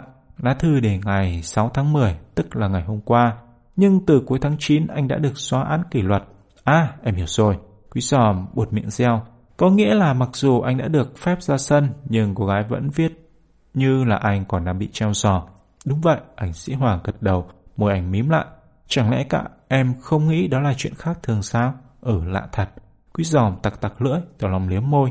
Hay là cô gái này không đọc báo, do đó quý xòm cắt ngang sự phán đoán của hai bạn. Không thể như thế được. Đã là người hâm mộ bóng đá, ai mà chẳng đọc báo, xem đài để theo dõi tin tức thể thao. Hơn nữa, nếu không xem báo thì trước tin anh Sĩ Hoàng được ra sân trở lại, đằng nào bạn bè chẳng đến cho hay. Lập luận sắc bén của quý xòm khiến Tiểu Long hết hàm góp ý. Nó thử người, nghĩ ngợi, nhưng nghĩ mãi, nghĩ mãi mà óc nó chẳng lóe lên được tí ánh sáng nào. Tiểu Long liếc sang Vân Châu, thấy nhỏ bạn cũng đang bứt tai nhăn nhó. Còn quý xòm thì lông mày nhăn tít và luôn mồm lẩm bẩm. Lạ, lạ thật đấy. Anh Sĩ Hoàng rút ra từ trong sắp thư bốn năm lá khác bày ra bàn. Các em xem này, đây là những lá thư của cô gái ấy từ tháng đến giờ. Những lá thư anh Sĩ Hoàng trải ra bàn đều ghi ngày tháng rõ ràng, một tháng mười, hai tháng mười, ba tháng mười. Và nội dung trong những lá thư này nà ná như nhau, nghĩa là đều khuyên chàng trung phong của đội hy vọng kiên nhẫn, chờ đến ngày hết hạn treo giò, không nên buồn bã hay nản chí. Quý xòm tần ngần nhìn những lá thư, cắn môi nói. Rõ ràng cô gái này không hề hay biết anh đã được phép ra sân trở lại. Văn Châu ngó bạn, hay cô ấy bị ốm? Không đâu. Quý xòm nhún vai, một người ốm không thể viết mỗi ngày một lá thư được. Thế thì khó hiểu thật. Anh buồn chồn đi tới đi lui, miệng than thở. Trong thời gian qua, những lá thư của cô gái này đã động viên an ủi anh rất nhiều. Nếu không có những tấm lòng như thế, chưa chắc anh đã đủ sức để gượng dậy. Vậy mà bây giờ anh chẳng biết làm sao gặp cô ta để cảm ơn, cũng chẳng biết cô ta có ốm hay không để đến thăm. Vẻ áy náy của trung phong Sĩ Hoàng khiến bọn trẻ áy náy theo. Chúng bối rối đưa mắt nhìn nhau, không biết làm cách nào để giúp thần tượng của mình thoát khỏi tâm trạng nặng nề say dứt. Đang vô kế khả thi, quý xòm chợt nghĩ ra một mẹo, liền lật đật cầm những chiếc phong bì lên xem. À, có cách rồi. Không biết phát hiện ra điều gì hay ho, nó hô hô những chiếc phong bì hí hửng reo lên. Anh cho em mượn mấy chiếc phong bì này, em sẽ tìm ra cô gái đó cho anh xem. Em nói thật đấy chứ? Người trung phòng khét tiếng, nhìn sững người hâm mộ tí hon. Thật. Quý xòm gật đầu, giọng chắc như đinh đóng cột. Trong vòng một tuần lễ, thế nào em cũng tìm ra. Trung phòng đội hy vọng sáng mắt, thế thì hay quá. Một tuần nữa đội hy vọng sẽ tiếp đội Iwachuma trên sân nhà. Tuy không hy vọng lật ngược thế cờ, nhưng ở trận lượt về này, nếu được bà lãnh đạo tin tưởng xếp vào đội hình, anh sẽ cố gắng hết sức để đáp lại lòng mong mỏi của người hâm mộ. Và nếu may mắn đoạt huy chương vàng, thì đó sẽ là món quà dành riêng cho người nữ cổ động viên trí tình này. Sự hào hứng và tin tưởng của trung phong Sĩ Hoàng đối với lời hứa của thằng giỏ khiến Văn Châu và Tiểu Long lò xuất vó. Tuy vẫn biết quý xòm có một cái đầu đầy diệu kế, nhưng việc truy tìm tông tích một con người qua những lá thư không ghi địa chỉ lẫn tên tuổi chẳng khác nào chuyện mò kim đáy bể, khiến Tiểu Long và Văn Châu không khỏi hồi hộp. Trên đường về, Văn Châu bộc lộ sự lo lắng bằng một câu nói bâng quơ. Anh Sĩ Hoàng hy vọng vào quý lắm đó. Còn Tiểu Long thì đạp xe mà người cứ nhấp nha nhấp nhổ. Một lát không nhịn được, nó ngoái đầu ra sau, nơm nớp hỏi: "Này, khi nãy mày có lỡ ba hoa quá trớn không đấy?" Quý Giòm bĩu môi xì một tiếng: "Tao chứ đâu phải mày." Không để ý đến giọng điệu khiêu khích của bạn, Tiểu Long thấp thỏm hỏi gặng: "Như vậy là mày nói thật hả?" "Tao là người không quen nói đùa." Quý Giòm vừa đã vừa ưỡn ngực khiến chiếc xe trao đi. Tiểu Long ghìm tay lái: "Nghĩa là mày sẽ tìm ra cô gái đó, dứt khoát tìm ra trong vòng một tuần." "Không tới một tuần, một tuần là tao nói trừ hào thế thôi." Oan Châu quay sang Quý Giòm giọng ngờ vực: "Bạn sẽ tìm ra bằng cách nào?" "Bí mật." Quý Giòm cười mím chi. "Lát nữa về nhà chúng ta sẽ bàn." Thấy Quý Giòm úp úp mở mở, ra vẻ ta đây là thám tử Select Home thứ thiệt, Oan Châu và Tiểu Long không buồn chất vấn nữa. Hai cặp giò cố nhấn mạnh bàn đạp, mong chóng về đến nhà để xem thằng Giòm trình bày kế hoạch ra sao. Hóa ra kế hoạch của Quý Giòm rất đơn giản. Nó rút một phong bì từ trong túi áo chìa ra trước mặt hai bạn: "Tụi mày thấy gì đấy không?" "Thấy." Tiểu Long bụp chộp đáp: "Đây là chiếc phong bì khi nãy." Rõ là nhanh nhẩu đoạt. Quý Giòm nhăn mặt: "Ai chả biết đây là chiếc phong bì khi nãy. Tao hỏi là tụi mày có nhìn thấy gì trên chiếc phong bì này không thôi." Lần này Tiểu Long đáp một cách sụt sè: "Trên phong bì có tên và địa chỉ người nhận." "Gì nữa?" "Có con tem." Bàn Trèo đáp. "Gì nữa?" Tiểu Long ngần ngừ một lát rồi nhún vai: "Hết rồi." "Chắc không?" Quý Giòm gần giọng. Thái độ của thằng Giòm làm Tiểu Long chột dạ, nó ấp úng: "Không chắc." Quý Giòm cố nén cười: "Thế còn cái gì nữa?" Tiểu Long còn đang lúng túng thì Bàn Trèo bất giác à lên một tiếng: "Còn con dấu bưu điện." "Đúng rồi." Quý Giòm cô gật đầu. "Trên phong bì còn có con dấu của bưu cục, và đây chính là đầu mối quan trọng để chúng ta tìm ra tông tích người gửi thư." Tiểu Long đưa tay quẹt mũi: "Tao vẫn chưa hiểu." Quý Giòm chỉ lên tay con dấu đen: "Tụi mày nhìn kỹ nhé, đây là con dấu của bưu cục Bào Cát, hai chữ Bào Cát sờ sờ ra đây này." Oan Châu liếm môi: "Bào Cát thì sao?" Quý Giòm lần lượt rút tất cả những bức thư trong túi ra đặt xuống trước mặt. Cả năm lá thư này đều đóng dấu của bưu cục Bào Cát. Điều đó có nghĩa là tác giả những lá thư này cu ngự ở quận Tân Bình gần bưu cục Bào Cát, và mọi lá thư đều được gửi từ bưu cục này đúng không? Oan Châu và Tiểu Long đồng thanh: "Đúng." Nhưng sau khi đồng thanh đáp, cả hai cái miệng liền đồng thanh hỏi: "Thế thì sao?" Quý Giòm nhào mắt: "Thế thì tụi mày phải đến Tân Bình để tìm cho ra cô gái này chứ là sao?" Lời phán của Quý Giòm khiến cặp mắt của Tiểu Long trợn tròn: "Mày đừng có điên, quận Tân Bình mênh mông như thế, làm sao tìm ra được?" "Được." Quý Giòm điềm nhiên: "Chúng ta sẽ không mò mẫm khắp quận Tân Bình mà chỉ đứng cạnh bưu cục Bào Cát thôi." Bàn Trầu nuốt nước bọt: "Canh như thế nào?" "Mày sẽ đứng ngay chỗ quầy bán tem, bất cứ ai vào mua tem dán thư, mình đều kín đáo liếc vào phong bì trên tay họ, như vậy sớm muộn gì cũng phát hiện ra cô gái kia."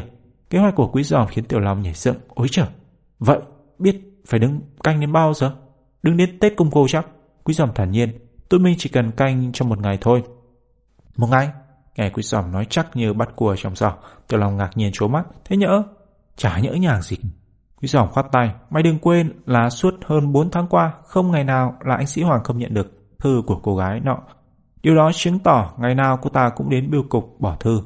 Vì vậy tụi mình cần canh một ngày thôi."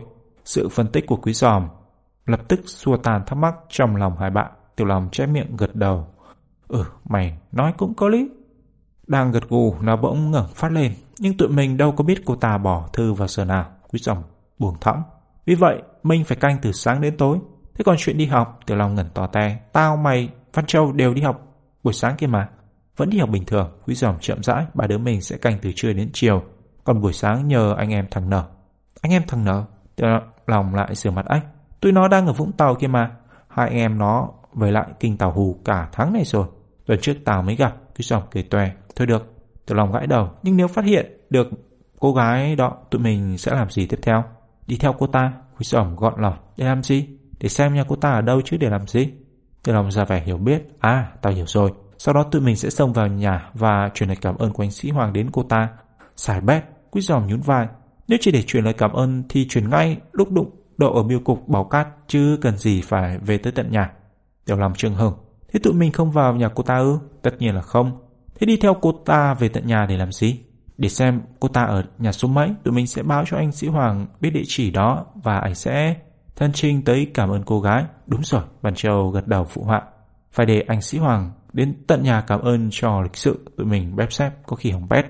Thấy Văn Châu hùa theo phe Quý Giòm, Tiểu Long đành làm thinh. À không, nó không làm thinh hẳn, cuối cùng nó nói một câu: "Nhưng chắc gì đã gặp được cô gái đó." bản tới bản lui làm chi cho mất công. Câu nói của thằng Tiểu Long kém mồm miệng làm Quý Giòm nổi điên trợn mắt hét. Chui ảo hả máy? Chương tám. Đầu giờ chiều, Quý Giòm, Tiểu Long và Ban Châu lò dò tới biêu cục Bầu Cát đã thấy Nhỏ Xảo ngồi bó gối trước hiên. Anh Nở đâu em? Quý Giòm hỏi. Nhỏ Xảo lén lén hất đầu ra sau. Anh còn đứng chỗ quầy bán tem đó. Tiểu Long hỏi. Làm gì em lấm la lấm lét thế? Nguy hiểm lắm. Nhỏ Xảo thì thào. Tiểu Long ngạc nhiên. Có chuyện gì thế? Nhỏ Xảo rụt cổ. Công an sắp đến đây đấy. Công an? Tiểu Long há hốc miệng. Công an đến đây để làm gì? Nhỏ Xảo miệng méo sạch. Đến để bắt em và anh Nở chứ đến làm gì? Tiểu Long cả ngơ ngác. Ai bảo em vậy? Cần gì ai bảo? Nhỏ Xảo sợ hãi láo liền mắt. Thấy những người ngồi đằng sau quầy cứ nhìn chòng chọc vào bọn em rồi quay sang xì xào với nhau. Lát lại thấy có người nhấc điện thoại lên quay số. Là em đoán ra ngay thôi. Người ta gọi công an đấy. Quý Giòm cố bấm bụng làm thinh nãy giờ. Tới lúc này không nhịn được lên phi cười. Rõ là hão. Mới tới Vũng Tàu bán báo có mấy ngày mà tụi mày đã nhiễm cái máu hình sự của thằng Mạnh rồi. Rồi nó lại khịt mũi. Công an người ta phải lo bao nhiêu là việc quan trọng, đâu có rảnh rỗi mà đi bắt anh em mày. Nhỏ Xảo trước mắt lia. Em thấy người ta gọi điện thoại rõ ràng kia mà. Gọi điện thoại đâu có nghĩa là kêu công an đến. Được Quý Giòm trấn an, Nhỏ Xảo dần dần lấy lại bình tĩnh. Nhưng nó vẫn chưa yên tâm hẳn. Nhưng tụi em là cả ở đây từ sáng đến giờ, thế nào người ta cũng nghi. Kệ người ta. Quý Giòm hở mũi. Mày vào kêu anh Nở mày ra đi. Thế nào hả Nở? Khi Nở vừa bước ra, Quý Giòm hất hàm hỏi ngay. Mày có phát hiện được người nào khả nghi không? Nở lắc đầu. Ai vào mua tem thư em cũng để ý, nhưng chẳng thấy phong bì nào giống như phong thư anh đưa em xem cả. Từ sáng đến giờ chả có ai gửi thư cho Trung Phòng Sĩ Hoàng. Thôi được rồi. Quý Giòm khoát tay. Giờ tới lượt tụi tao. Anh em mày về đi, kẻo công an tới bắt bây giờ. Vừa nói Quý Giòm vừa mỉm cười nhìn Nhỏ Xảo khiến con bé đỏ mặt ngó lời chỗ khác. Còn thằng Nở thì ngẩn tỏ tay chẳng hiểu một tê gì. Nhưng cũng như anh em thằng Nở, bọn Quý Giòm đứng đến dã cẳng vẫn chẳng phát hiện ra tông tích của cô gái nọ. Suốt từ khi bọn nó bước đến lúc biêu cục đóng cửa, có tới hàng mấy chục người bỏ thư mà không có một phong thư nào lọt khỏi tầm quan sát của ba đứa. Nhưng rốt cuộc điều tụi nó chờ đợi cũng đã không xuất hiện. Ngày hôm đó hoàn toàn không có ai gửi thư cho trung phòng của đội hy vọng. Có bao giờ thằng Nở dò xét không kỹ không hầm hay? Vừa đạp xe Tiểu Long vừa hoang mang hỏi. Không đâu. Quý Giòm đáp. Nở tính tình cẩn thận chi ly, chắc chắn nó không để sót. Tại sao cô gái nọ lại không xuất hiện? Văn Châu nóng nảy quay sang Quý Giòm. Hay là hôm nay cô ta không đi gửi thư? Văn Châu hỏi Quý Giòm nhưng Tiểu Long lại gật đầu. Ừ, có thể lắm. Thấy có người đồng tình, Văn Châu hào hứng tiếp. Như vậy dứt khoát cô ta bị ốm. Tiểu Long lại gật đầu. Ừ, dứt khoát thế. Dứt khoát cái con khỉ. Nghe hai bạn đối đáp một hồi, Quý Giòm ngứa tai gài mắt. Chỉ toàn là đoán mò. Muốn biết hôm nay cô ta có gửi thư hay không, chiều mai đến gặp anh Sĩ Hoàng hỏi là biết ngay chứ gì. Bị thằng Giòm cự nữ nhưng Tiểu Long lại cười tòe. Ừ hay đấy, mày thông minh ghê. Còn phải nói. Quý Giòm khoái chí sổ câu quen thuộc. Trưa hôm sau Văn Châu ở nhà, còn Tiểu Long và Quý Giòm vừa ra khỏi cổng đã phóng thẳng đến nhà anh Sĩ Hoàng. Vừa thấy hai ông nhóc đặt chân qua khỏi cổng, anh Sĩ Hoàng đã hoan hỉ. Các em đã tìm ra tông tích của cô gái đó rồi sao? Dạ chưa ạ. Quý Giòm bẽn lẽn gãi đầu. Trung phòng đội hy vọng lập tức ỉu xìu. Thế các em đến tìm anh có chuyện gì? Quý Giòm trước mắt. Em muốn biết ngày hôm qua anh có nhận được lá thư của cô gái đó không ạ? Có. Quý Giòm tròn xoe mắt. Có thật ư? Thái độ của Quý Giòm làm người trung phòng thắc mắc. Thì ngày nào mà anh chẳng nhận được thư của cô ta? Sao em kinh ngạc thế? Quý Giòm không trả lời thẳng câu hỏi của anh Sĩ Hoàng. Nó nín thở chìa tay ra. Anh có thể cho em xem qua lá thư đó được không? Tất nhiên là được. Quý Giòm hấp tấp lấy lá thư và há hốc. Khi thấy trên phong bì vẫn là con dấu của biêu cục Bảo Cát và ngày tháng đóng trên phong bì chính là ngày hôm qua. Nội dung của lá thư bên trong vẫn tương tự những lá thư trước. Điều đó cho thấy đến tận giờ phút này người hâm mộ bí ẩn kia vẫn không hề biết Trung Phòng Sĩ Hoàng đã được xóa án treo giòi thời hạn từ lâu. Lạ thật mày ạ. Tiếng Tiểu Long thì thầm bên tai khiến Quý Giòm choáng tỉnh. Đã nhìn anh Sĩ Hoàng. Anh cho em mượn cả lá thư này nhé. Để truy tìm tông tích của người gửi ứ. Dạ, thì em cứ cầm lấy đi. Vừa ra khỏi cổng, Tiểu Long sốt ruột lặp lại câu nói khi nãy. Lạ thật mẹ. Ừ, lạ thật đấy. Quý Giòm đáp sụi lơ. Tiểu Long đỡ nhắc lại nỗi nghi ngờ hôm qua. Rõ ràng thằng Nở dò xét không kỹ. Quý Giòm nhún vai. Tao không nghĩ vậy. Thế theo mày thì tại sao cô gái ấy lại gửi thư ở biêu cục Bảo Cát mà tụi mình không phát giác được? Quý Giòm thở đánh thượt. Tào nghĩ không xa. Cái kiểu trả lời chất quất của thằng Giòm khiến Tiểu Long đã quạo, càng quạo thêm. Nó hỏi giọng giận dỗi: "Mày mà nghĩ không ra thì ai mới nghĩ ra?" Có một người, Quý Giòm thản nhiên. Mắt Tiểu Long chợt lóe lên: "Mày muốn nói đến Hạnh ư?" "Đúng vậy." Nhỏ Hạnh ngồi nghe Quý Giòm thuật lại toàn bộ câu chuyện với vẻ mặt chăm chú. Chăm chú đến mức Quý Giòm đã kể sứt từ lâu, cặp mắt của nó vẫn nhắm tịt sau đôi kính cận. Đợi cả buổi vẫn chẳng thấy nhà thông thái. Ừ hử tiếng nào, Quý Giòm đầm táo: "Chán thật, lại còn muốn làm công chúa ngủ trong rừng." Nhỏ Hạnh có vẻ muốn làm công chúa ngủ trong rừng thật. Mặc cho bạn cả khịa, nó vẫn chả buồn mở mắt, cũng chẳng động đậy. Mãi một lúc nó mới từ từ hé mắt ra. "A ha!" Tiểu Long reo lên, "công chúa dậy rồi." "Sao?" Quý Giòm hồi hộp dán mắt vào nhà thông thái. "Đã khám phá ra điều gì ngoắt ngoéo trong chuyện này chưa?" "Rồi." Nhỏ Hạnh cười tươi. "Rồi?" Quý Giòm giật mình hỏi lại. Nhỏ Hạnh gật đầu. "Ừ." Quý Giòm liếm môi. "Không phải tại anh em thằng Nở bất cẩn chứ?" "Không." Nhỏ Hạnh lắc đầu. "Theo Hạnh đoán, chuyện này chẳng phải do lỗi của anh em thằng Nở, vì vậy cần kiểm chứng." "Kiểm chứng bằng cách nào?" Nhỏ Hạnh đưa tay ra. "Quý cho Hạnh mượn những lá thư của cô gái nọ đi." Quý Giòm lật đật chìa ra phong thư mới nhất. Hạnh đón lấy nhưng không rút lá thư ra. Nó chỉ liếc mắt qua phong bì một cái rồi hắng giọng: "Những lá thư kia." Sau khi cầm năm lá thư Quý Giòm đưa, Nhỏ Hạnh xem xét từng phong bì rồi gật gù giọng hớn hở: "Quả đúng như Hạnh nghĩ." Cả Quý Giòm lẫn Tiểu Long cùng bật hỏi: "Hạnh nghĩ gì thế?" Nhỏ Hạnh chỉ lên con tem ở góc phong bì. "Long và Quý xem đi, đây là con tem gì?" Quý Giòm cầm lấy phong thư đưa lên sát mắt. "Tem thiếu nữ bên hoa sen thì sao?" "Chả sao cả."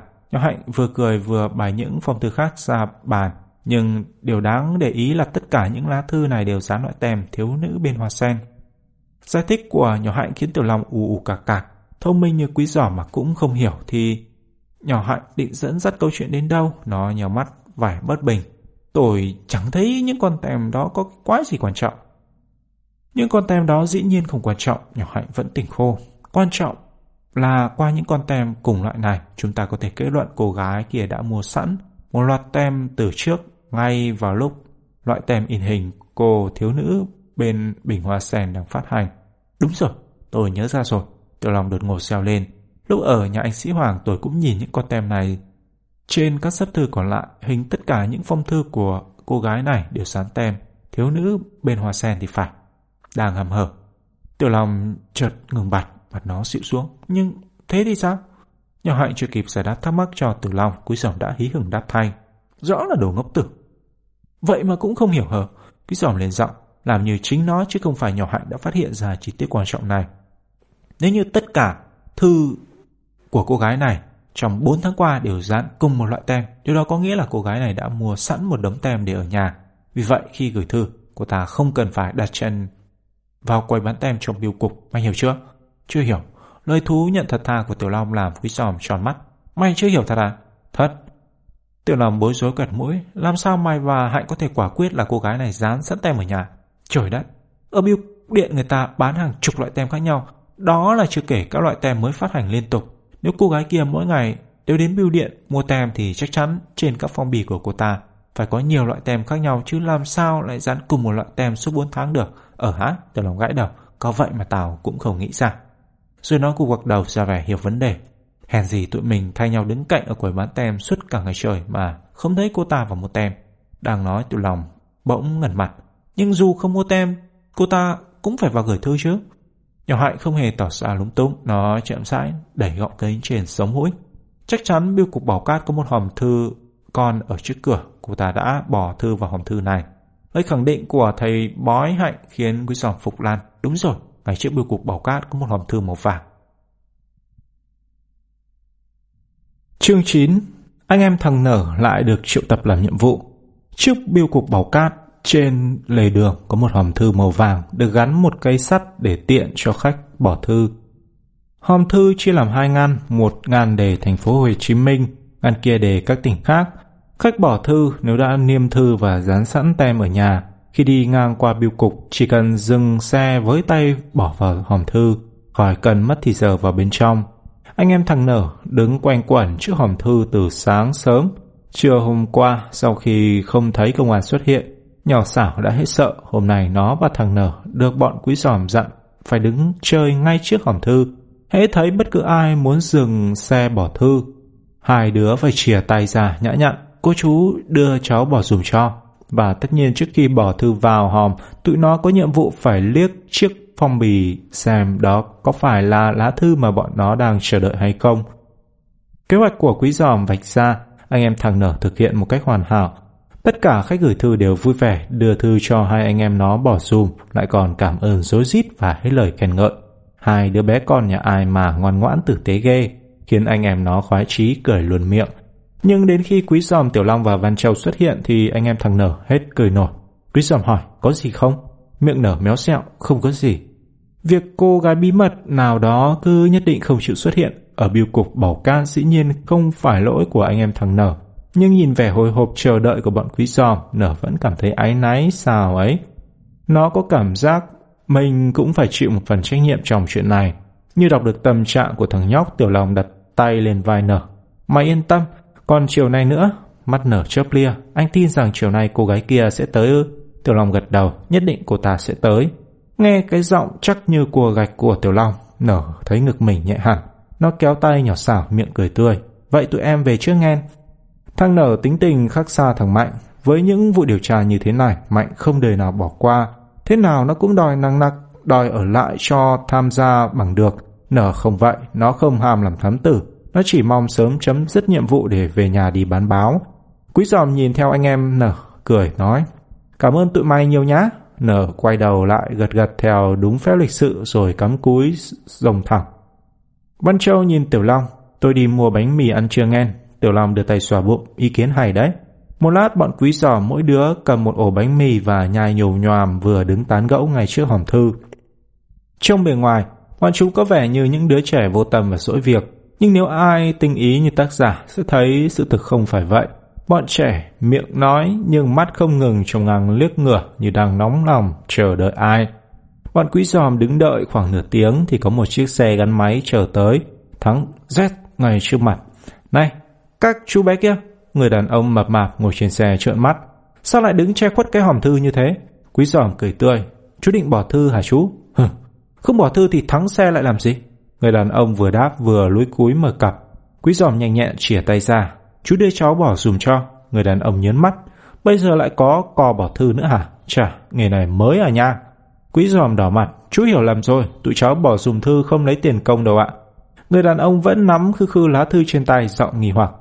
Chú bé tử tế thế sao? Quý Giòm hiền lành. Dạ, rất tử tế ạ. Ở trường thầy cô dạy tụi cháu có dịp nên giúp đỡ kẻ khác. Tụi cháu làm theo lời thầy cô đó, thưa chú. Nghe giọng điệu khoa trương, Văn Châu và Tiểu Long phải cúi gằm mặt để nén cười. Nhưng người đàn ông thì không buồn giữ gìn. Ông cười phá lên. Chà, chú em láo lỉnh lắm. Này, thế thì giúp đỡ kẻ khác đi này. Quý Giòm mừng rơn, nó hăm hở lấy phong thư trên tay người đàn ông. Nhưng rồi mặt nó bỗng xịu ngay xuống đó. Không phải là lá thư gửi cho Trung phòng Sĩ Hoàng. Cho đến bốn giờ chiều ngày hôm đó, bọn Quý Giòm còn có dịp giúp đỡ kẻ khác thêm năm sáu lần nữa. Và cũng như anh em Thằng Nở, bọn Quý Giòm được các khách bỏ thư khen nức nở. Nhưng dù vậy, chẳng đứa nào trong bọn vui nổi, bởi vì nhân vật mà tụi nó mong giúp đỡ đến cháy ruột cháy gan vẫn không thấy đến. Tiểu Long ngần ngừ nhìn Quý Giòm. Hay là... Quý Giòm đưa tay ngăn lại, đừng sốt ruột.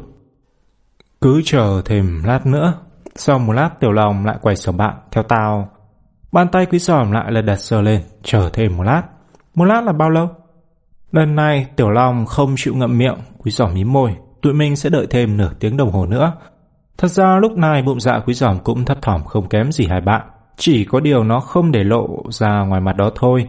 Thời gian càng lúc càng cạn dần mà người hâm mộ bí ẩn nọ vẫn biệt tăm, khiến Quý Giòm bắt đầu đâm ra nghi ngờ sự phỏng đoán của nhỏ Hạnh. Nhưng đúng vào lúc bọn trẻ bắt đầu cảm thấy tuyệt vọng và Quý Giòm chuẩn bị lên tiếng kêu các bạn ra về, thì một cô gái đạp xe từ xa tiến lại. Cô gái hình như đi chợ về, giỏ xe đằng trước chất dăm cái túi nhỏ nằm xen giữa mấy bó rau muống xanh ngắt. Thấy chiếc xe ngừng ngay trước mặt, không đợi cô gái kia kịp hỏi, Quý Giòm đã thấp thỏm. Chị gửi thư hả chị? Cô gái mỉm cười. Ừ. Quý Giòm lễ phép. Chị đưa thư đậy em bỏ dùm cho. Vừa đón lấy lá thư từ tay cô gái, Quý Giòm nín thở liếc mắt lên phong bì. Trong một thoáng, tim Quý Giòm như ngừng đập. Phong thư trên tay nó đúng là phong thư mà tụi nó chờ đợi suốt hai ngày nay. Chỗ người gửi thư để trống, còn chỗ Người nhận tên của Trung phòng Sĩ Hoàng được viết bằng nét chữ nghiêng nghiêng, với chữ S có hai khoanh tròn không lẫn vào đầu được và đang nằm ngay ngắn ở góc. Phong bì chính là con tem thiếu nữ bên hoa sen quen thuộc. Vẻ sừng sốt của Quý Giòm khiến Văn Châu và Tiểu Long lập tức trụm đầu giòm. "Gì vậy các em?" cô gái ngạc nhiên hỏi. Dạ, dạ không có gì đâu ạ." Quý Giòm giật mình đáp. "Tụi em thấy con tem đẹp quá nên tò mò ngắm nghía thế thôi." Quý Giòm chớ nhanh như máy, vừa nói nó vừa lật đật nhét chiếc phong bì vào khe hở của hòm thư. Cô gái nhoẻn miệng cười. "Ừ, con tem này đẹp thật. Thôi, chị về đây. Cảm ơn các em nhé." Khi nói như vậy, cô gái không ngờ rằng mình vừa đi khoảng mười mét, bà đứa kia đã hối hả tót lên xe, dựng ở bờ tường, lén lén bám theo. Tiểu Long hí hửng nhấn mạnh bàn đạp khiến Quý Giòm phải đập tay lên lưng nó. "Chậm lại! Đây có phải bắt cướp đâu mà mày phóng hăng thế?"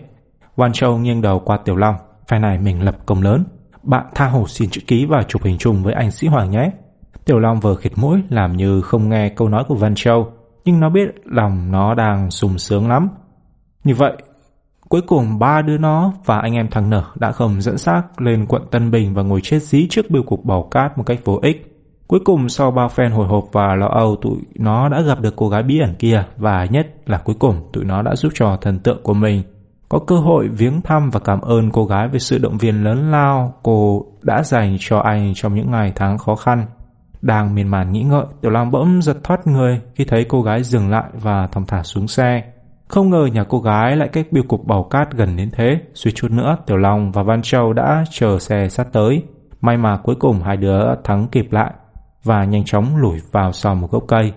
Trong khi cô gái loay hoay mở ổ khóa, thì bọn Quý Giòm thập thò căng mắt nhìn lên bảng số nhà và cố ghi vào trong óc những chữ số khá rắc rối. ba mươi bảy A, xoẹt một không tám. Nhưng sự thu hoạch của bọn Quý Giòm trong ngày hôm đó không có vậy. Lúc cô gái sắp sửa dắt xe vào nhà, bà hàng xóm thình lình thò đầu ra khỏi cửa. "À, cô Hương, đi chợ về rồi à? Cô có mua dùm ký đường cho tôi không vậy?" Chương mười. Ngoài hai mươi lăm nghìn người chen như nêm trên bốn phía khán đài, bên ngoài sân vận động Thống Nhất còn khoảng gần chục ngàn khán giả không vào được trong sân. Phía đường Nguyễn Kim và Ngô Quyền tương đối yên tĩnh, nhưng ở các cửa hông trên đường Đào Duy Từ và Tân Phước, đám đông đang làm loạn. Tiểu Long lắng tai nghe tiếng hò reo, tiếng la ó và tiếng đập cửa thình thình một hồi rồi sụt cổ. "Ghê thật, may mà tụi mình đi từ sớm." Văn Châu tặc lưỡi phát biểu cảm tưởng. "Kể ra không xem được trận này cũng tiếc thật." Quý Giòm sốt ruột nhìn xuống sân. "Sao hai đội chưa ra sân khởi động kìa?" Như để trả lời Quý Giòm, từ phía dưới đường hầm, bà vị trọng tài người Iran râu ria rậm rạp đang hùng dũng dẫn hai đội bóng tiến ra giữa sân trong những tràng pháo tay như sấm của mấy chục ngàn khán giả. Đội Iwachuma của Hàn Quốc mặc quần áo toàn màu xanh, người nào người nấy to như hộ Pháp đang lững lững bước. Vẻ tự tin của đội bóng chuyên nghiệp này bộc lộ qua cái cách các cầu thủ vừa đi vừa cười đùa rôm rả. Có vẻ như họ xem cái đội bóng mà họ vừa thắng bốn một cách đây nửa tháng trong lượt đi chẳng là cái đinh gì. Trận lượt về ngày hôm nay đối với họ có lẽ gần với một cử rượt nhẹ nhàng hơn, là một trận đấu gay go và căng thẳng. Vì vậy, nom họ giống đoàn khách đi du lịch hơn là đội đi chiến đấu. Sóng bước bên cạnh, đội Hy Vọng vẫn trung thành với bộ đồng phục quần xanh áo vàng truyền thống do Trung phong Sĩ Hoàng trở lại sân cỏ dẫn đầu. Mặc dù đoán trước Sĩ Hoàng sẽ có mặt trong trận đấu này, nhưng vừa thấy anh xuất hiện ở đầu đoàn quân áo vàng, mọi người vẫn ngạc nhiên một cách sung sướng. "À, Trung phong Sĩ Hoàng kìa! Ôi, vua phá lưới đã trở lại! Cảm ơn trời Phật! Lục Vân Tiên tái xuất giang hồ!" Ha ha, hàng ngàn cái miệng hướng về phía đội Hy Vọng kêu to: "Sĩ Hoàng number one! Cố lên Sĩ Hoàng! Sĩ Hoàng, I love you! Giáng xuất vào lưới đối phương mới trái ngay! Sĩ Hoàng rách lầu hủ len ngộ ôi nị lắm đó!" Tiếng Việt, tiếng Tàu, tiếng Anh tuôn như mưa. Trung phong Sĩ Hoàng ngước mắt nhìn lên các khán đài vui vẻ và cảm động giơ tay chào. Quý Giòm nghe máu dần dần trong người, nó đứng bật dậy gần cổ gào: "Anh Sĩ Hoàng ơi, tụi em đây này!" Tiểu Long vùng tay nắm đấm, nó thoi một phát lên trời: "Tụi em ở phía này này!" Nhưng giữa mớ âm thanh đang náo động diền trời, có tài thánh Trung phong đội Hy Vọng mới nghe thấy tiếng kêu khản giọng của hai ông nhóc. Trung Phong, Sĩ Hoàng không nghe, nhưng Văn Trầu nghe rõ, nó nói: Hai bạn ngồi xuống đi, tốt nhất là giữ giọng, lát nữa hết. Quý Giòm và Tiểu Long không thể làm gì hơn, bèn nghe lời bạn lục tục ngồi xuống. Này, Văn Trầu dày qua Quý Giòm, khi nãy người ta hô gì vậy? Người ta chào mừng anh Sĩ Hoàng. Văn Trầu nhíu mày. Number one là số một, I love you là tôi yêu bạn, nhưng còn rách lầu lủ hèn nổ ngộ ý cái quái gì gì? Tiểu Long vọt miệng đáp: Đó là tiếng Quảng chứ không phải tiếng Anh. Văn Trầu tròn xoe mắt: Tiếng Quảng gì lạ vậy? Đó là Quảng Nam, Quảng Trị hay Quảng Ngãi?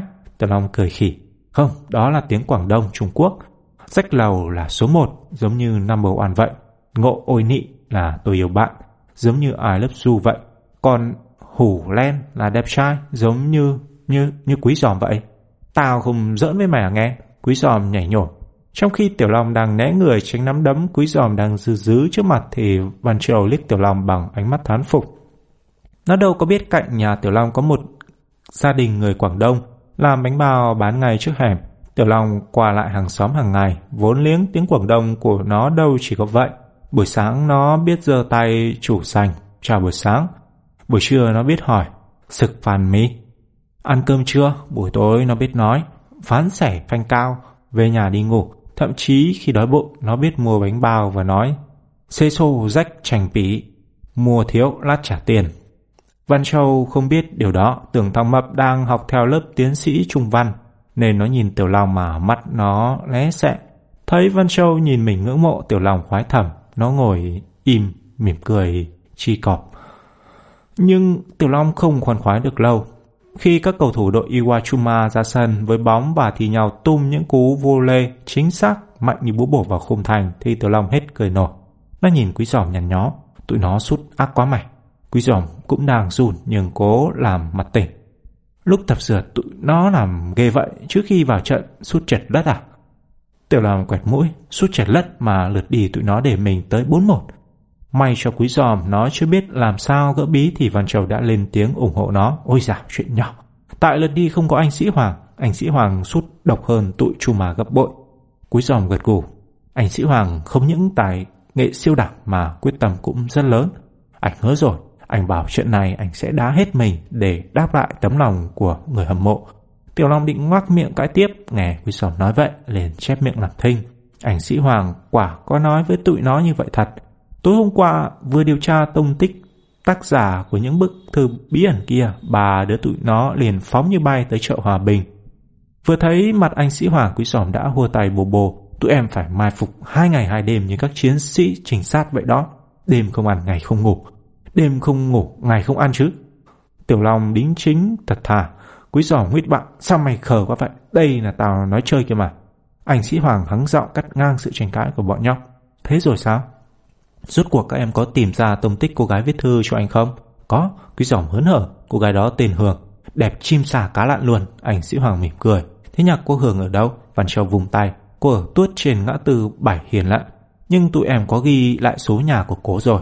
Tiểu Long hăng hái dục: Anh thay quần áo đi, tụi em dẫn anh đi. Đi ngay bây giờ thì chưa được. Anh Sĩ Hoàng hít vào một hơi: Trưa mai tụi anh phải đá trận chung kết lượt về với đội Iwachuma rồi. Ở hả? Tiểu Long vò đầu rồi nó khẽ liếc Trung Phong đội hy vọng, ngập ngừng hỏi: Thế ngày mai anh có ra sân không? Anh chưa biết, nhưng có lẽ anh sẽ đá. Văn Châu mí môi: Chắc chắn anh sẽ được đá. Quý Giòm quả quyết: Nếu anh đá, đội hy vọng chắc chắn sẽ lật ngược được thế trận. Anh Sĩ Hoàng đập tay lên vai Quý Giòm: Khó lắm, nhưng anh sẽ cố. Giọng anh đột nhiên trở nên nghiêm trang. Trong những ngày tháng xa rời sân cỏ, anh có dịp nghiền ngẫm về sự nghiệp của mình, về đạo đức của những người cầu thủ, cũng như mối quan hệ gắn bó giữa cầu thủ và khán giả. Anh hiểu ra rằng chính sự tin yêu của người hâm mộ là bệ phóng và mục tiêu của người cầu thủ trên sân cỏ. Nếu không có khán giả, bóng đá sẽ không tồn tại. Cũng như nếu không có những người như cô Hường, có thể anh đã không đủ can đảm bắt đầu lại.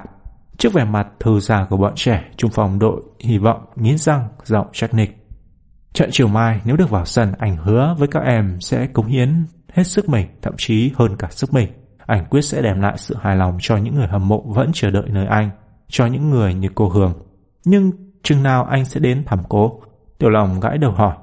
Môi người Trung Phong mím lại: Chiều mai, ngay sau khi trận đấu kết thúc, các em đợi anh ở góc đường Nguyễn Kim, Tân Phước. Anh sẽ đi cùng các em. Đoạn đối thoại tối hôm qua hiện ra trong đầu Tiểu Long rõ mồn một. Nó xúc động nhớ lại vẻ mặt cương quyết và đôi mắt long lanh của trung phòng đội hy vọng. Và nó không buồn tranh cãi với Quý Giòm và Văn Trầu nữa. Anh Sĩ Hoàng đã hứa sẽ cống hiến hết sức lực, sẽ đá trên cả sức mình. Anh sẽ chiến đấu vì sự tin tưởng và yêu thương của đông đảo người hâm mộ, của người con gái tên Hường đã viết cho anh một trăm hai mươi lá thư trong bốn tháng chỉ để mong anh đừng bỏ cuộc. Tự dưng Tiểu Long cảm thấy lòng mình dậy lên một niềm tin mơ hồ nhưng vững chắc. Nó nhìn chung quanh, thấy bốn phía khán đài dợp những biểu ngữ bằng rôn cổ vũ đội nhà. Ở hai khán đài B và D, lãnh địa của các cổ động viên đội Điện lực Hòa Bình cũng nhàn nhạt những khẩu hiệu cổ vũ cho đội bóng kình địch Dương Lai. Tiểu Long mỉm cười khi thấy các cổ động viên của đội bóng ngành điện dương cao các tấm biển nắn nót những dòng chữ xưa này hiếm. Các chàng trai hy vọng chúng tôi luôn ở bên cạnh các bạn. Hãy chiến đấu cho cả chúng tôi, hãy chiến thắng, cảm ơn. Riêng câu châm ngôn ưa thích của cổ động viên đội Điện lực Hòa Bình, đội hy vọng luôn luôn hy vọng và luôn luôn thất vọng, bây giờ đã được cải biên thành đội hy vọng luôn luôn hy vọng và không bao giờ thất vọng. Tiểu Long đưa mắt nhìn xuống thảm cỏ xanh dưới kia, thấy lòng vui chỉ lạ. Trong một thoáng nó chợt nhận ra thể thao có thể khiến con người bộc lộ lòng yêu nước một cách nồng nàn nhất và cũng hồn nhiên nhất. Cổ động viên của đội bóng Điện lực đại kình địch ngày thường vẫn hung hăng tìm đủ mọi cách để nhấn chìm uy phong của đội hy vọng xuống tận bùn đen. Vậy mà khi đội hy vọng chạm trán với một đội bóng nước ngoài, đám cổ động viên cuồng nhiệt đến quá khích kia bỗng tự nguyện quay sang ủng hộ kẻ thù không tiếc sức. Tiếng còi của trọng tài Iran xé lên cắt đứt những suy nghĩ miên man trong đầu Tiểu Long. Ở dưới sân, hai mươi hai cầu thủ bắt đầu chuyển động. Đội Iwachuma được giao bóng trước. Đã từng đè bẹp dễ dàng đối phương cách đây nửa tháng, đội Iwachuma chả cần thăm dò như người ta vẫn thường làm ở đầu trận đấu.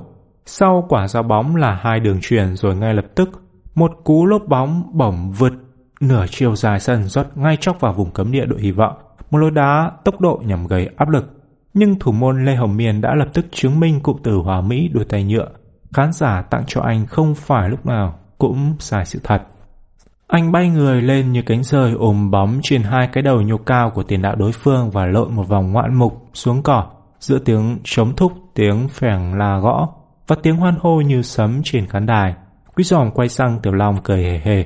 Lê Hồng Miền chụp dính thế này tao dám chấp đội chúng mà hạ trái. Biết bạn bà Hoa nhưng Tiểu Long cũng thấy khoái khoái. Nó vui vẻ bà Hoa theo. Dĩ nhiên ở mức độ thấp hơn, tao chỉ dám chấp nửa trái thôi. Văn Châu là con gái không quen huênh hoang. Nghe hai bạn bốc đội nhà lên mây xanh, nó chỉ ngồi cười khi sung sướng. Chỉ tiếc là nó không sung sướng được lâu. Gần ba mươi phút trôi qua mà đội hy vọng không có lấy được một đường tấn công sắc bén. Trong khi đó áp lực của đội Iwachuma luôn đè nặng lên phần sân đội nhà. Các cầu thủ Hàn Quốc cao to thường thắng trong các cuộc đua tốc độ và các cuộc tranh chấp bóng tầm cao. Các pha dốc bóng thường chóng mặt dọc biên kết thúc bằng những cú sút búa bổ hoặc các cú treo bóng lơ lửng trước khung thành, khiến mấy chục ngàn quả tim trên khán đài giật thon thót. May mà trong một chiều xuất thần, hàng hậu vệ do libero Đức Vĩnh chỉ huy đã thi đấu lăn xả và cả những cú bóng sơ sót được thủ môn Lê Hồng Miên sửa chữa một cách hoàn hảo bằng những pha dũng cảm bay người cứu bóng. Hiệp một kết thúc bằng tỷ số không không với ưu thế nghiêng hẳn về phía đội khách. mười lăm phút cuối, hai bàn tay Văn Châu đặt dính lên ngực không thốt được một lời. Khi còi trọng tài nổi lên, nó mới buông tay xuống thở một hơi dài.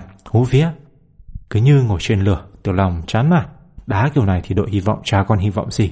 Phải thắng tụi chúng mà ít nhất ba không mới mong đoạt cúp. Quý Giòm cố nói cứng, biết đâu đấy, còn bốn mươi lăm phút hiệp hai nữa chi. Lần này, Văn Châu không ủng hộ Quý Giòm, diễn biến của hiệp một làm nó suy xị. Hiệp hai giữ cho không thủng lưới đã làm may, dễ gì thắng nổi ba không. Sao lại không thắng nổi? Quý Giòm đỏ mặt tía tai. Bạn quên đội mình có anh Sĩ Hoàng rồi sao? Văn Châu chép miệng, kèm theo cái lắc đầu. Anh Sĩ Hoàng hôm nay bị kèm chặt, chẳng làm ăn gì được đâu. Những điều Văn Châu nói hoàn toàn là sự thật, nhưng Quý Giòm lại không muốn thừa nhận cái sự thật phũ phàng đó. Nó nhếch môi, để rồi xem. Quý Giòm nói là nói hú họa. Nhưng vào đầu hiệp hai, tình thế trên sân quả nhiên đột khác. Đội hy vọng đột ngột thay đổi lối đá, đã giảm hẳn những cú nhắm mắt, nhắm mũi xẻ bóng ra biên cho hai tiền vệ tấn công đua tốc độ với các hậu vệ Iwachuma chân cẳng dài ngoãng, lúc nào cũng chạy vèo vèo như đua xe thể thức một. đã giảm hẳn các cú lật bóng bổng. Đây rủi ro vào trung lộ để các tiền đạo nhỏ con thi nhảy cao với các trung vệ cao kiểu của đối phương. Thay vào đó là lối chơi giữ bóng chắc ở khu vực giữa sân, lối đi bóng lắt léo trước vùng cấm địa đối phương để Thanh Linh tăng tốc đột phá hoặc bất ngờ tỉa những đường chọc khe cho tuyến sau bằng lên dứt điểm. Lối đá chủ động này để đội Iwachuma rơi vào thế lúng túng. Ý đồ duy trì trận đấu ở nhịp độ cao để bào mòn thể lực đối phương của đội vô địch Hàn Quốc rốt cuộc đã không được thực hiện. Sau hiệp một bị ép sân, huấn luyện viên tinh khôn của đội hy vọng quyết định tránh xa chiếc bẫy quỷ quái này của đội Iwachuma. Thay vì chấp nhận đùa tốc độ và sức bền, ông buộc các cầu thủ cao to nhưng xoay sở chậm của đối phương đùa sự khéo léo với các cầu thủ của ông. Sự thay đổi chiến thuật thi đấu của đội hy vọng đã gặt hái kết quả ngay ở phút thứ mười lăm của hiệp hai.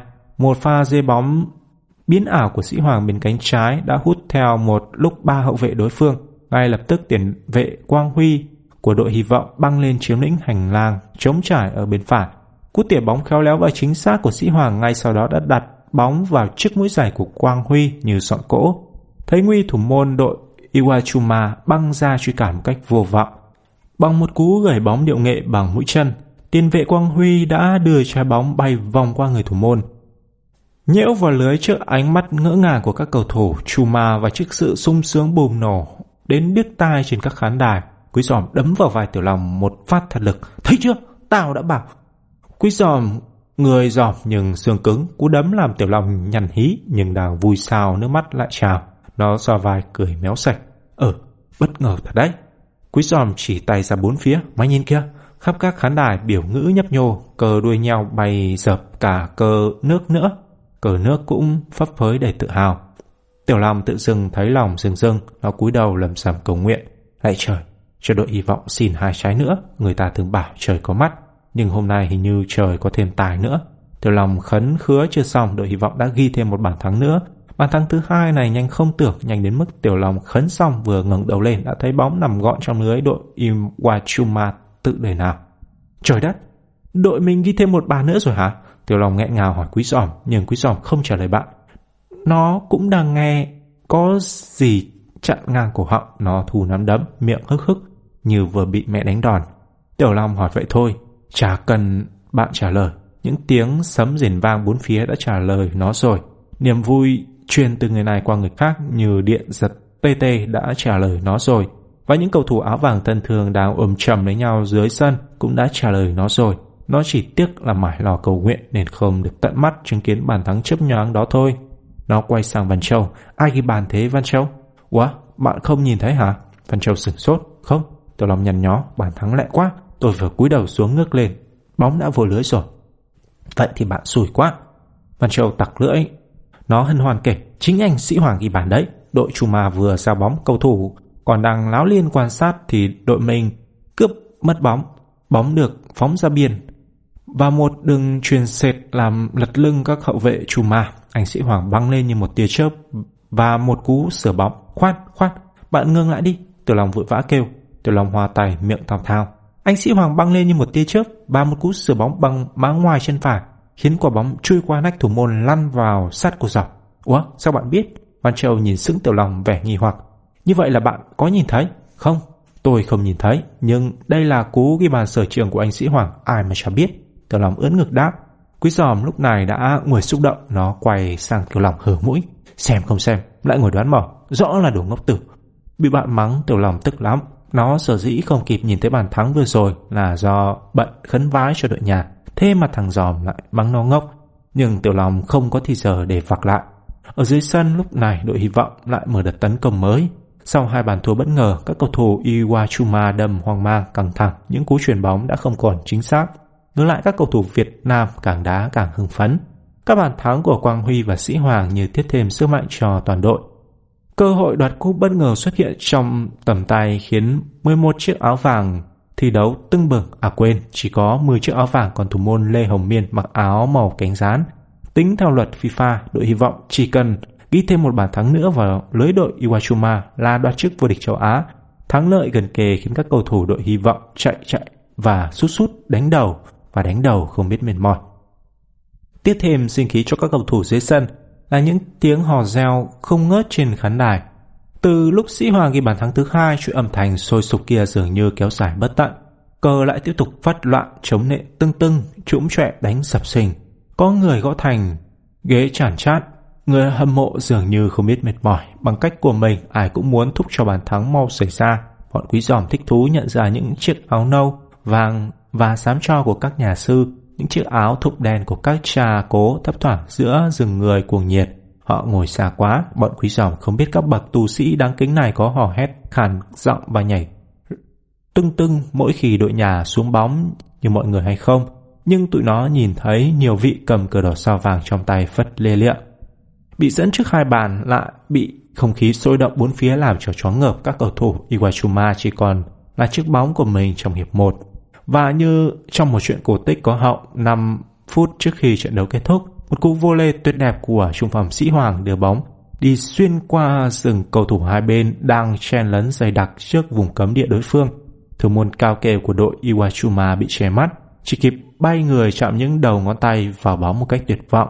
Trái bóng chùi tọt vào khung thành, kéo theo sự bùng nổ vô tiền khoáng hậu trên các khán đài. Ngoài cờ quạt, biểu ngữ băng rôn, hàng vạn mũ nón tung bay như bướm bướm.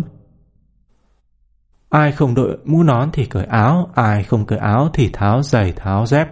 Niềm vui vỡ òa, người ta không tiếc tay tung hô mọi thứ trên sân, cuốn sách, tờ báo, cờ quạt, hộp thuốc lá, thỏi kẹo, chewing gum, mũ, áo, giày dép, tất nhiên trừ quần. Ở dưới thảm cỏ xanh, cầu thủ hai bên không ai còn đứng vững. Đội hy vọng nằm đè lên nhau làm núi vui mừng.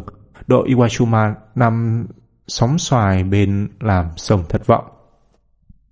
Chỉ sau bốn mươi lăm phút hiệp hai, niềm vui và nỗi buồn đã đổi chỗ cho nhau. Mãi một lúc đội trưởng đội Hàn Quốc mới bừng tỉnh, anh vội vã nhỏm dậy, vội vã đem bóng đến vòng tròn giữa sân để thúc giục đồng đội thi đấu nốt năm phút hy vọng cuối cùng.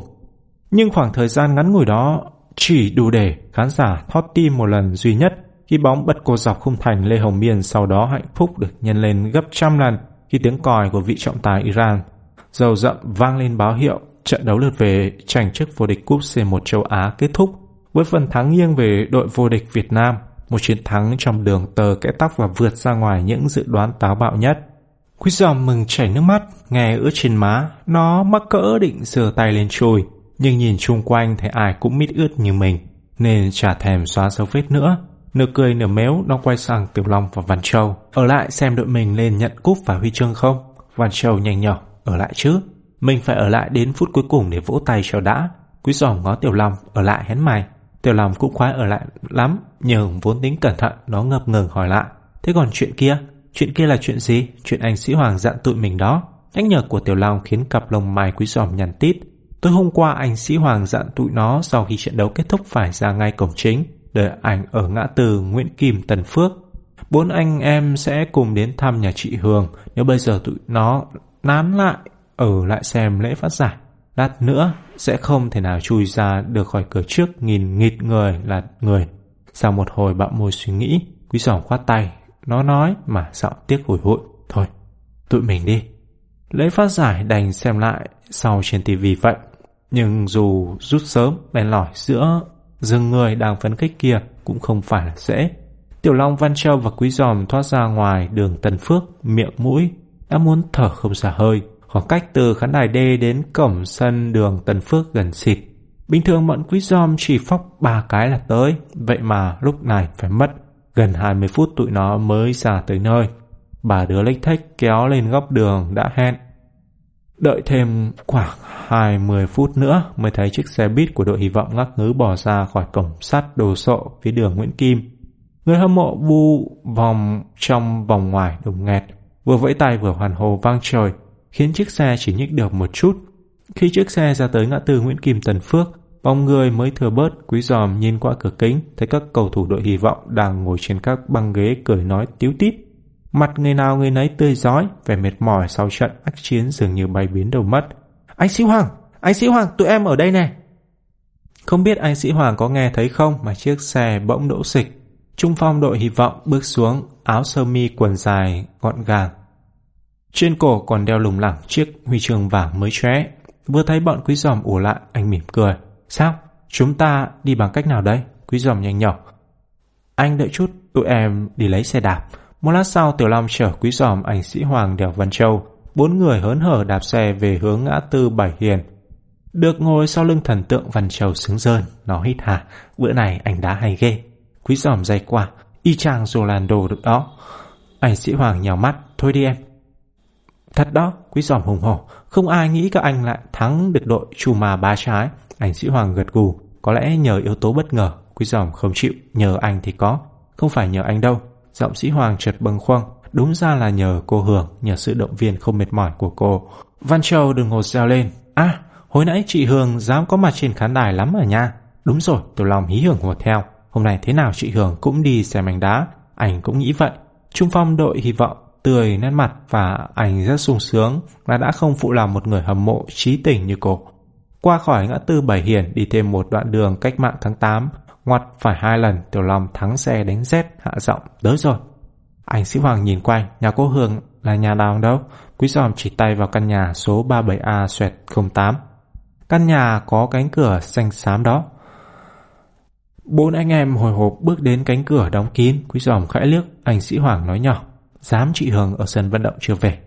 Anh cứ gõ cửa thử xem. Quý Giòm đoán sai bét. Nó mới gõ cửa hai cái, cánh cửa đã bật mở và người đứng ngay giữa khung cửa đúng là cô gái tụi nó đã theo dõi hôm qua. Quý Giòm láo táo, thưa, chị có phải chị Hường không ạ? À? Thấy đám người lạ hoắc đột ngột tìm tới nhà, chị Hường chưa hết kinh ngạc. Thêm câu hỏi của Quý Giòm nữa, chị càng thêm sửng sốt. Ủa, sao em biết? Đang nói, chị bỗng nhìn chằm chằm vào mặt Quý Giòm rồi đưa mắt sang Tiểu Long và Văn Châu. Chị ngỡ ngàng bật kêu, ô, các em hôm qua bỏ thư dùm chị đây mà. Thì ra... Quý Giòm không để chị Hường nói hết câu, nó chỉ tay vào trung phòng đội hy vọng. Đây là anh Sĩ Hoàng, anh muốn đến thăm chị. Lời giới thiệu của Quý Giòm làm chị Hường chết sững. Nãy giờ ngạc nhiên trước sự xuất hiện của bọn trẻ, chị quên chú ý đến anh thanh niên đứng phía sau. Không ngờ đó là trung phòng nổi tiếng của đội hy vọng. Sau thoáng bối rối, chị trấn tĩnh đưa tay mời. Mời cả anh em vào nhà. Vừa ngồi vào bàn, chị chưa kịp đụng đến ly nước chủ nhân mời, anh Sĩ Hoàng đã đứng lên khỏi ghế. Thưa chị, trước hết mong chị thứ lỗi cho tôi về tội đường đột. Mặc dù biết chị không muốn tiết lộ địa chỉ của mình, nhưng tôi vẫn cố tìm mọi cách dò ra chỗ ở của chị để được đến gặp chị và bày tỏ lòng biết ơn về sự quan tâm và động viên chị đã dành cho tôi trong thời gian qua. Không, không, chị Hường khẽ khoát tay và những người khách ngạc nhiên khi thấy những giọt lệ long lanh trên mắt chị. Anh không phải cảm ơn tôi. Quý Giòm bấm tay Tiểu Long thì thảo, ngộ quá mày. Anh Sĩ Hoàng chỉ mới cảm ơn thôi mà chị Hường đã xúc động đến khóc rồi. Thái độ của người con gái làm trung phong đội hy vọng đầm lúng túng. Nhưng rồi anh chậm rãi tiếp, không, tôi rất biết ơn chị. Chính những lá thư của chị đã góp phần vực dậy tinh thần của tôi, đã giúp tôi hiểu thế nào là đá bóng chân chính, thế nào là tấm lòng của người hâm mộ. Và có thể nói chính những lá thư đó đã góp phần vào những bàn thắng của tôi chiều nay trước đội Iwachuma. Chị Hường chùi nước mắt, giọng ngỡ ngàng. Ôi, anh đã hết hạn treo giò rồi sao? Tất cả mọi người khách đều tỏ vẻ ngạc nhiên câu hỏi của chị Hường. Như vậy là hồi chiều chị Hường không có mặt trên khán đài sân Thống Nhất và đích thị là chị không biết gì về tình hình bóng đá những ngày qua. Anh Sĩ Hoàng mỉm cười. Tôi đã được xóa kỷ luật trước thời hạn. Chị không biết hèn gì trong những lá thư mới đây, chị vẫn khuyên tôi gắng chịu đựng.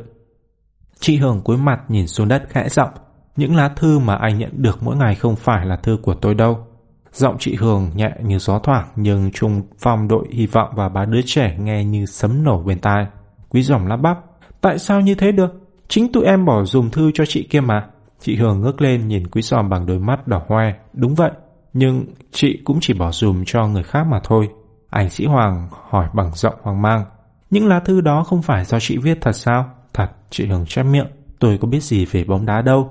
Chính em gái tôi đã viết những lá thư đó. Em tôi rất mê bóng đá, mê đội hy vọng và rất yêu quý anh. Anh Sĩ Hoàng nhìn quanh. Thế em gái chị đâu rồi? Cô ta tên gì? Em tôi tên Hương, nhưng anh không thể gặp được nó đâu. Không, tôi phải gặp. Trung phòng đội hy vọng mím môi. Nhất định tôi phải gặp, tôi phải nói lời cảm ơn. Anh không thể gặp được. Chị Hương thở một hơi dài và buồn bã chỉ tay lên đầu tủ. Em tôi đang ở trên kia kìa. Tám con mắt lật đật nhìn theo tay chỉ của chủ nhà và từ lúc đó không tài nào nhắm lại được. Trên đầu tủ là tấm ảnh một người con gái lồng khung, đằng trước là lư hương đang nghỉ ngút khói. Cô gái trong ảnh rất giống chị Hường nhưng nòm trùng và vui vẻ hơn. Chết điếng, có đến năm phút ảnh sĩ Hoàng mới mở miệng được. Sao? Hương mất rồi à? Chị Hường nhắm mắt. Em tôi mất gần hai tháng nay rồi. Không được, không thể được. Anh sĩ Hoàng nắm chặt tay. Tôi không tin. Hơn hai tháng nay Hương vẫn viết thư cho tôi đều đặn mỗi ngày. Mới ngày hôm qua tôi còn nhận được thư cô ta. Không, cô ta không thể chết. Hương không chết. Tôi còn phải gặp Hương. Tôi chưa cảm ơn Hương. Anh sĩ Hoàng càng nói càng kích động. Những tiếng cuối giọng anh như gào lên.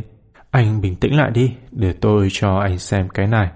Chị Hương dịu dàng nói và lặng lẽ quay vào nhà trong. Lát sau chị trở ra với cuốn sổ khổ lớn trên tay. Chị đặt cuốn sổ xuống giữa bàn, từ tốn nói.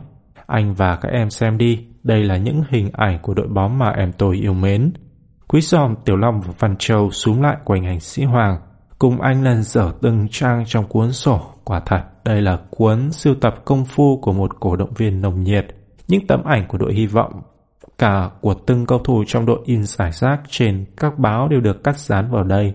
Cả những mẩu tin, những bài tường thuật liên quan đến đội hy vọng cũng đều được lưu giữ cẩn thận. Đặc biệt những hình ảnh về bài viết về trung phong sĩ Hoàng được đặt ở những vị trí trang trọng nhất trong sổ.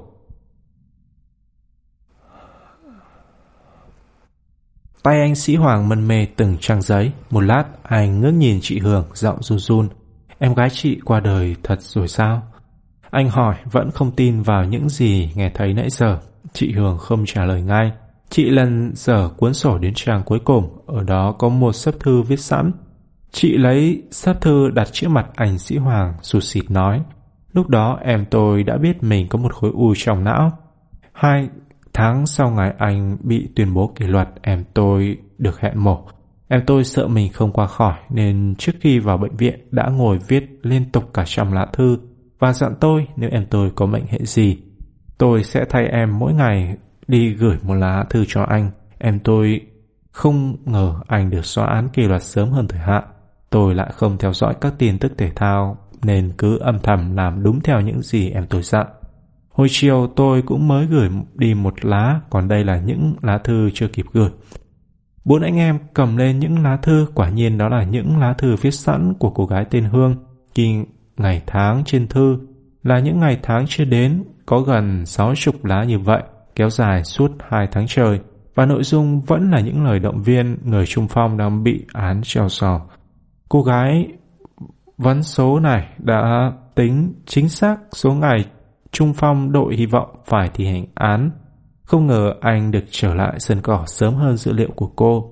Trong khoảnh khắc đó, thời gian như đột ngột sườn trôi. Không một cử động, không một tiếng nói, thậm chí cũng cảm giác như mọi người đều ngưng thở. Mãi một lúc anh sĩ Hoàng mới chậm chậm đặt những lá thư xuống mặt bàn, nhưng anh vẫn không ngẩng đầu lên. Trên gương mặt đang cúi rất thấp đó, Quý Giòm như nhìn thấy những giọt lệ đang rơi.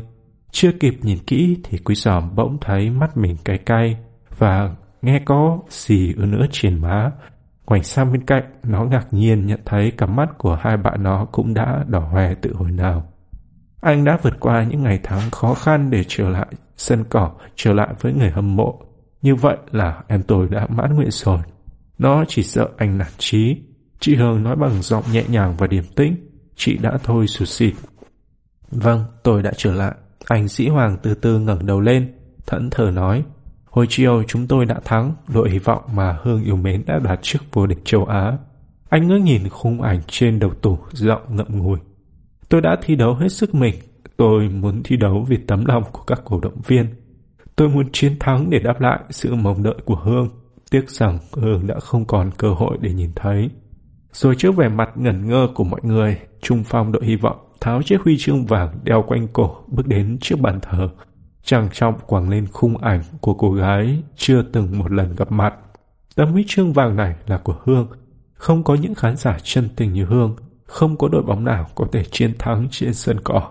Anh lùi lại đốt một nén nhang cắm vào chiếc lư hương vẫn đang mơ màng tỏa khói. Ở phía sau, Tiểu Long, Quý Giòm và Văn Châu cũng đang lặng lẽ bước tới. Quý Giòm nhón lấy bao nhang trên đầu tủ. Ngay trong lúc đó, quang cảnh trận đấu hồi chiều bỗng hiện ra rõ mồn một trong óc nó. Nó như nghe ong ong bên tai những tiếng reo hò cuồng nhiệt. Cố lên sĩ hoàng, sĩ hoàng năm hậu ăn, vang dậy như sấm rền giữa bao nhiêu băng rôn cờ quạt phất phới. Bây giờ nhớ lại, nó bỗng hồi hộp tự hỏi, không biết lúc đó cô gái tuyệt vời tên Hương này có đã tiếp sức cho những âm thanh đó thêm cháy bỏng để có thể ngấm vào trái tim của chàng trung phong tài ba đang miệt mài lan xả trên sân cỏ dưới kia không? Hết tập hai mươi hai. Sách nói dành cho những người không có khả năng đọc, những người không có điều kiện mua sách. Nếu bạn có điều kiện mua sách, hãy mua sách in để ủng hộ tác giả và nhà xuất bản. Và đừng quên đăng ký kênh Đông Đô Studio để